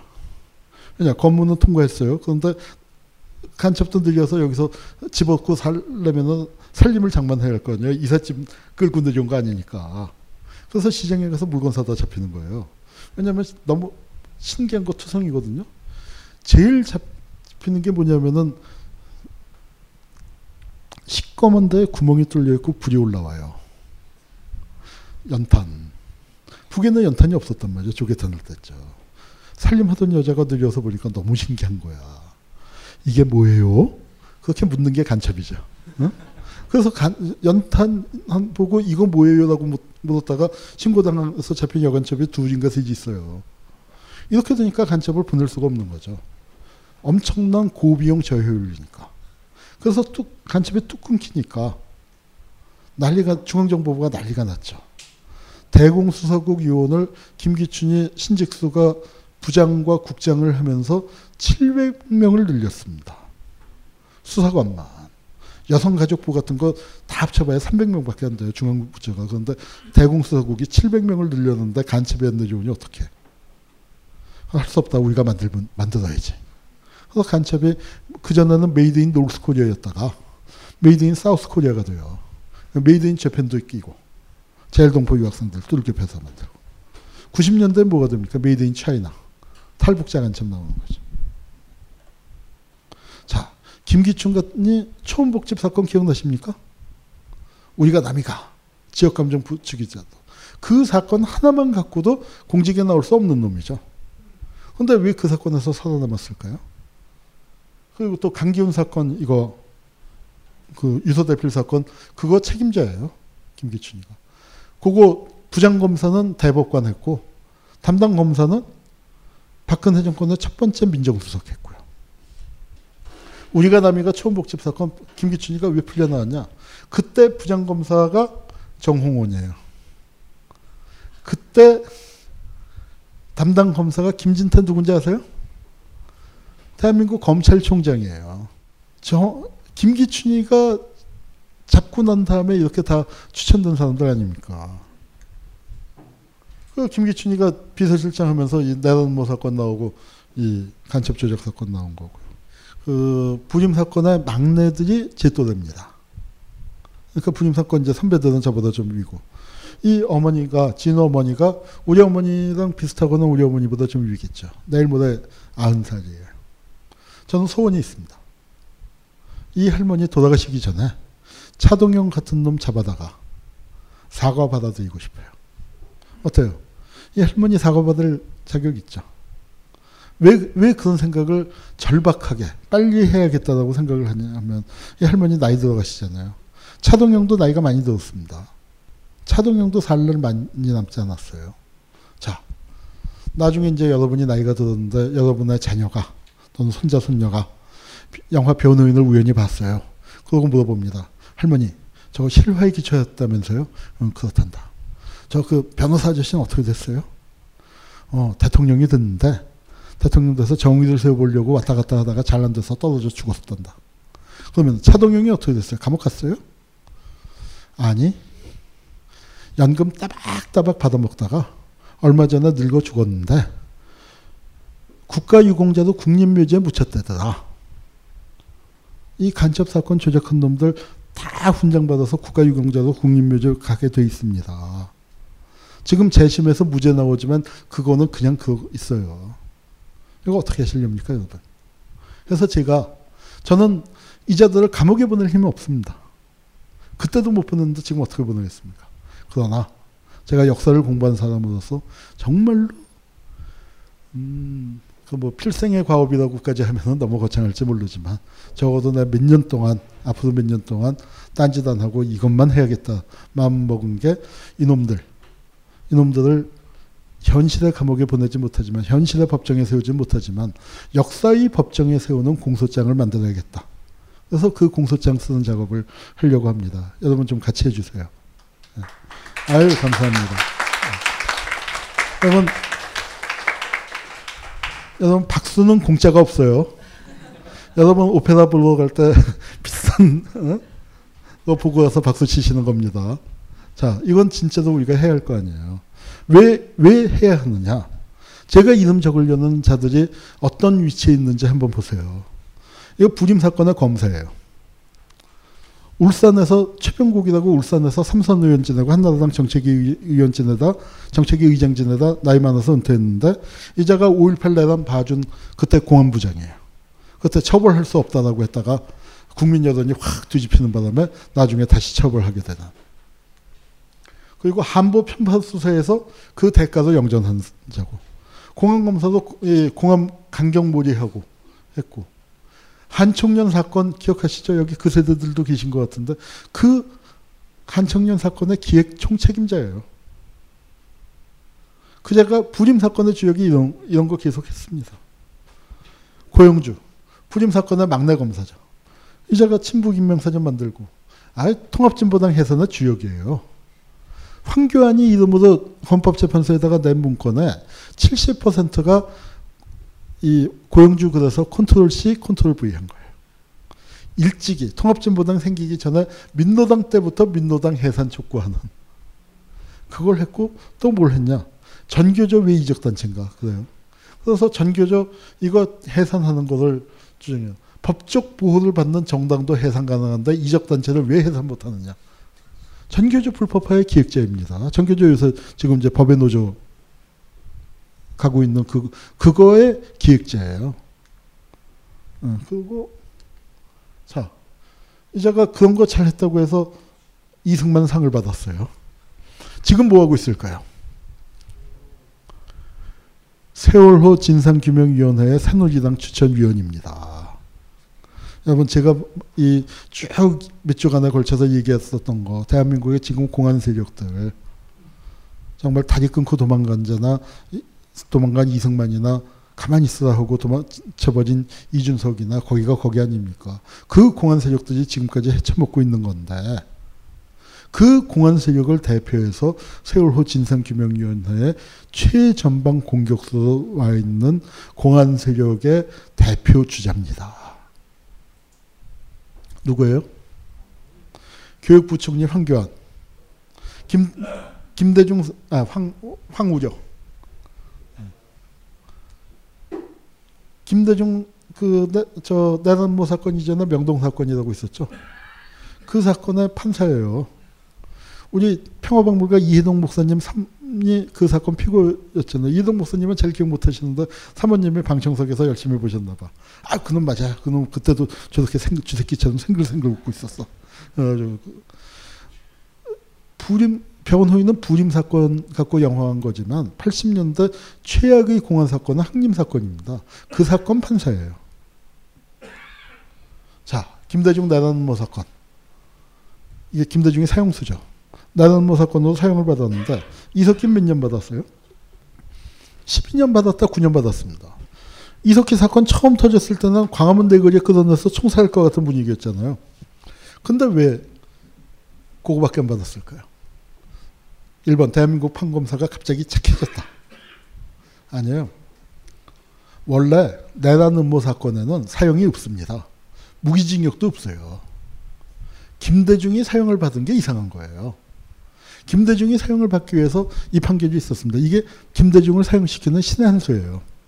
한민통은 반국가 단체가 그래서 김대중이 반국가 단체의 영수로서 수괴로서 사형 판결을 받은 겁니다. 요거 없었으면은 내란음모 사건 많은 거창했지만 사형이 안, 안 나오는 거예요.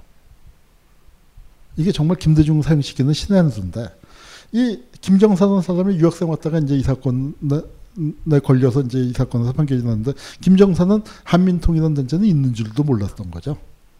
근데 이렇게 이제 판결이 났는데, 이 사건의 일심 판사가 누구냐? 이 김정사 씨가 저를 찾아왔어요. 자기 재심 도와달라고. 그래서 얘기를 이제 하는데, 그 판, 판사 누군지 아십니까? 했더니 판사를 모른다. 아유 선생님, 그 판사는 기억해옵니다. 그, 그 놈이 누구냐면요 하고 얘기하려는데, 우리가 커피숍에서 만났는데 저녁 시간인데 커피숍에 큰 티비가 있고 뉴스를 하고 있었어요. 그 놈이 누구냐면요 하는데 티비에 딱 나왔어. 정말 그 놈이 누구예요? 희망식이. 그러니까 내가 그 놈이 누구냐면 하는데 나와서 오 하니까 양반도 보고서 눈치가 이상하니까 오 같이 하더라고요. 그때 국무총리였으니까. 얼마 전에 청문회에서 대법관 됐죠.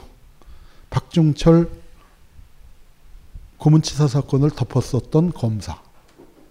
이번에 대법관 됐습니다. 이런 사람이 총리 후보. 이게 최동호 검찰총장 잘라낸 황교안이. 대선 국정원의 대선 개입을 덮었죠. 자, 최동욱이 잘린 거요. 사실 정상적인 사회였으면은 최동욱을 비판해야죠. 다 봐주고 원세훈이 하나 기소했다고. 그럼 국정원 원장, 차장, 다, 어? 국장, 단장, 과장, 팀장, 팀원에 이르기까지 전부 다 선거법 위반하고 다 감옥 가야 하는 건데 다 봐주고 원세훈 하나 기소했다고 사실은 제대로 비판을 하면은 그렇게 봐줘야 하는데 시는 어때요? 최동욱은 원세훈 하나라도 기소하기 위해서 직을 걸었던 거죠. 그 원세훈을 잘라낸 게 황교안인데 그런 자가 총리가 된 거예요. 그런데 미스터 국가보안법 아니에요. 황교안이가 총리가 되고 난 다음에 벌어진 일이 뭡니까? 국면 전환, 전환용 공안 탄압한 뭐 이럴 거다 했더니 진짜로 이 박래군이 그 단체 사, 세월호 유족회 수색했잖아요. 고문 차행한 보안사 수사관이 구청장 하고 있는 나라. 그리고 또 뭐예요?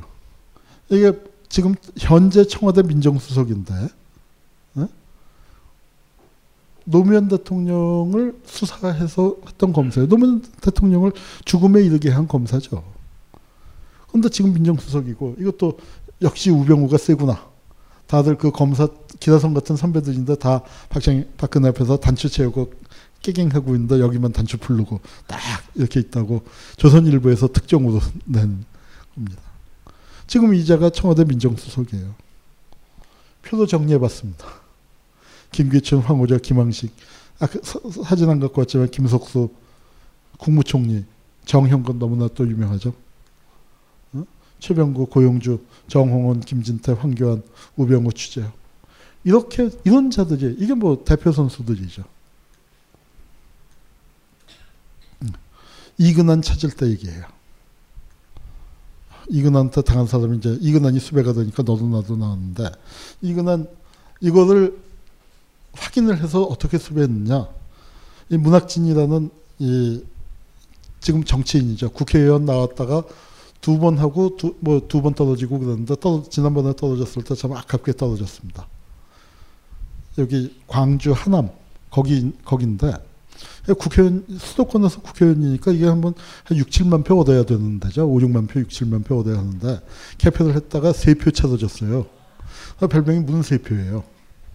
그래서 이제 너무 억울하잖아, 세 표 차니까. 그러니까 재검표를 요구했습니다. 그래서 열심히 한 장 한 장, 진짜로 한 장 한 장 재검표를 했는데, 그랬더니 문 두 표가 됐어요.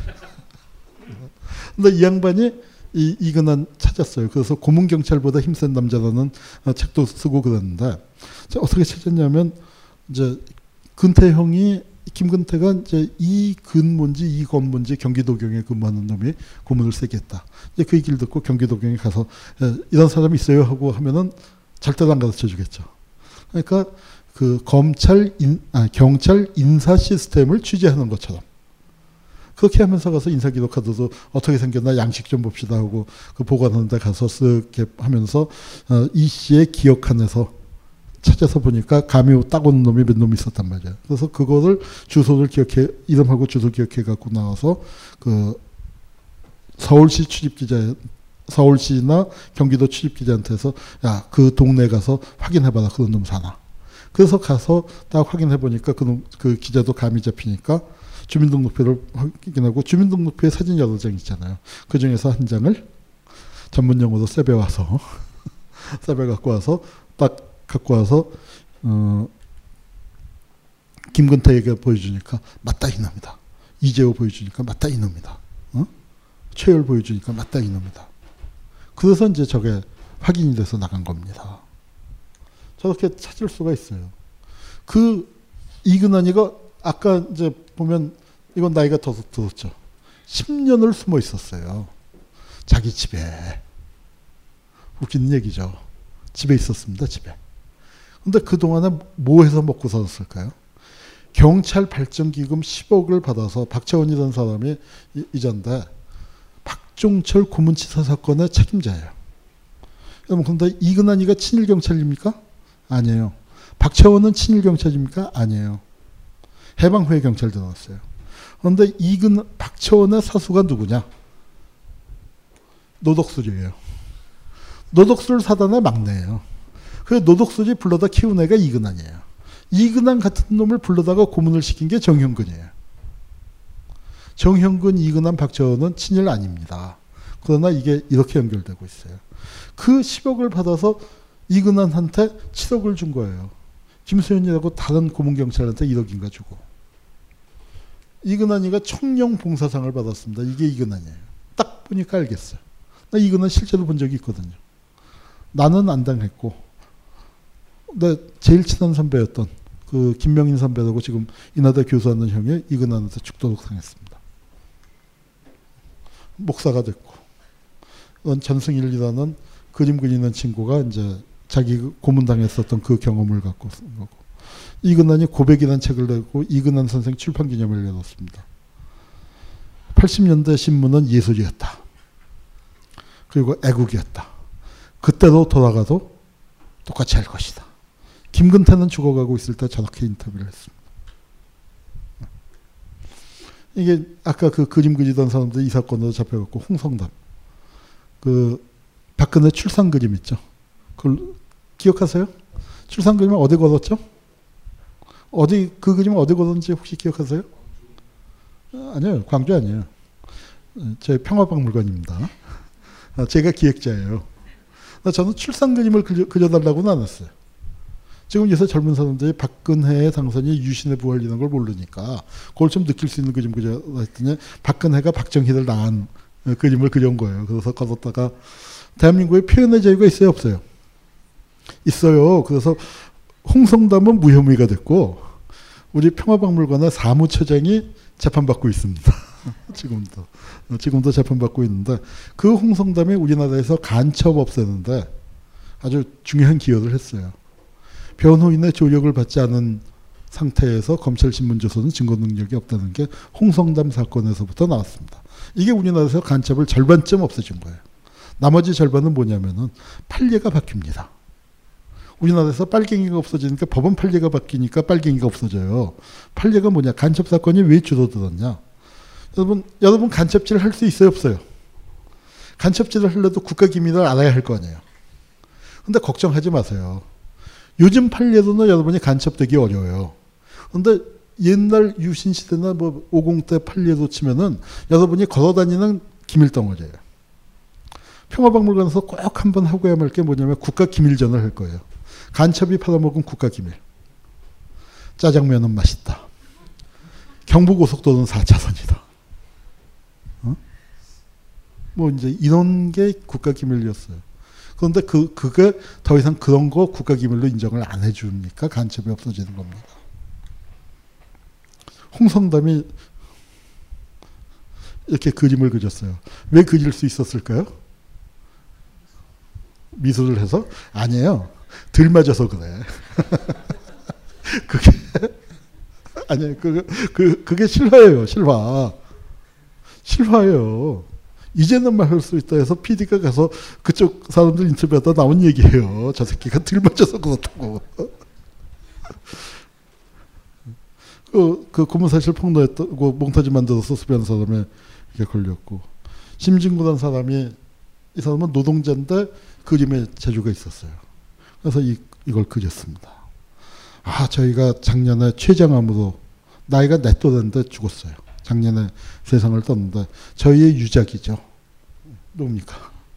정형근 아니에요, 정형근. 그때 정형근이 얼굴 알려지기 전에 저 그림을 그린 거예요. 자기를 고문, 그러니까 그, 직접 고문 안 했죠. 높은 놈이니까. 파이프 피고, 아, 들어와서 했었던 높은 놈이 있었다. 수사 책임자. 그리고 직접 고문한 놈들. 그 네 명의 얼굴을 그렸습니다. 어깨동무란 영화 있는데 혹시 보셨어요? 어깨동무에서 범인 찾는데 몽타주를 이렇게 그려요. 처음에 이문식이가 그려놓고, 야, 똑같다. 근데 진짜로 난 이렇게 여기서부터라도 출발을 하려고 합니다. 이렇게라도 해서 그 차동인 같은 놈들 잡아내야죠. 역사가 무섭다는 건 보여줘야 하지 않겠습니까? 자, 우리 정말로 송 변호사, 이런, 이러면 안 되는 거잖아요. 뭐 내가 할게요. 이렇게 마음 먹고. 그리고 어때요? 절대로 포기 안 한다. 이런 마음으로 가야 한다고 생각합니다. 이게 유월 이십오일 날 다지는 우리의 맹세. 우리가 이렇게 지킨 나라를 제대로 민주주의 국가로 만들기 위해서 반드시 거쳐야 할 작업들. 우리나라에서 관제 빨갱이를 만드는 그, 그 역사를 어떻게 종식시킬 것인가. 그 책임을 어떻게 물을 것인가. 제가 할 수 있는 일은 저 사람들을 감옥에는 못 보내지만 역사의 법정에 띄우는 공소장은 제가 책임지고 만들려고 하니까 여러분들께서도 꼭 좀 그 동참을 해주시기를 부탁드리겠습니다. 예. 감사합니다. 벙커원, 벙커원, 벙커원 라디오.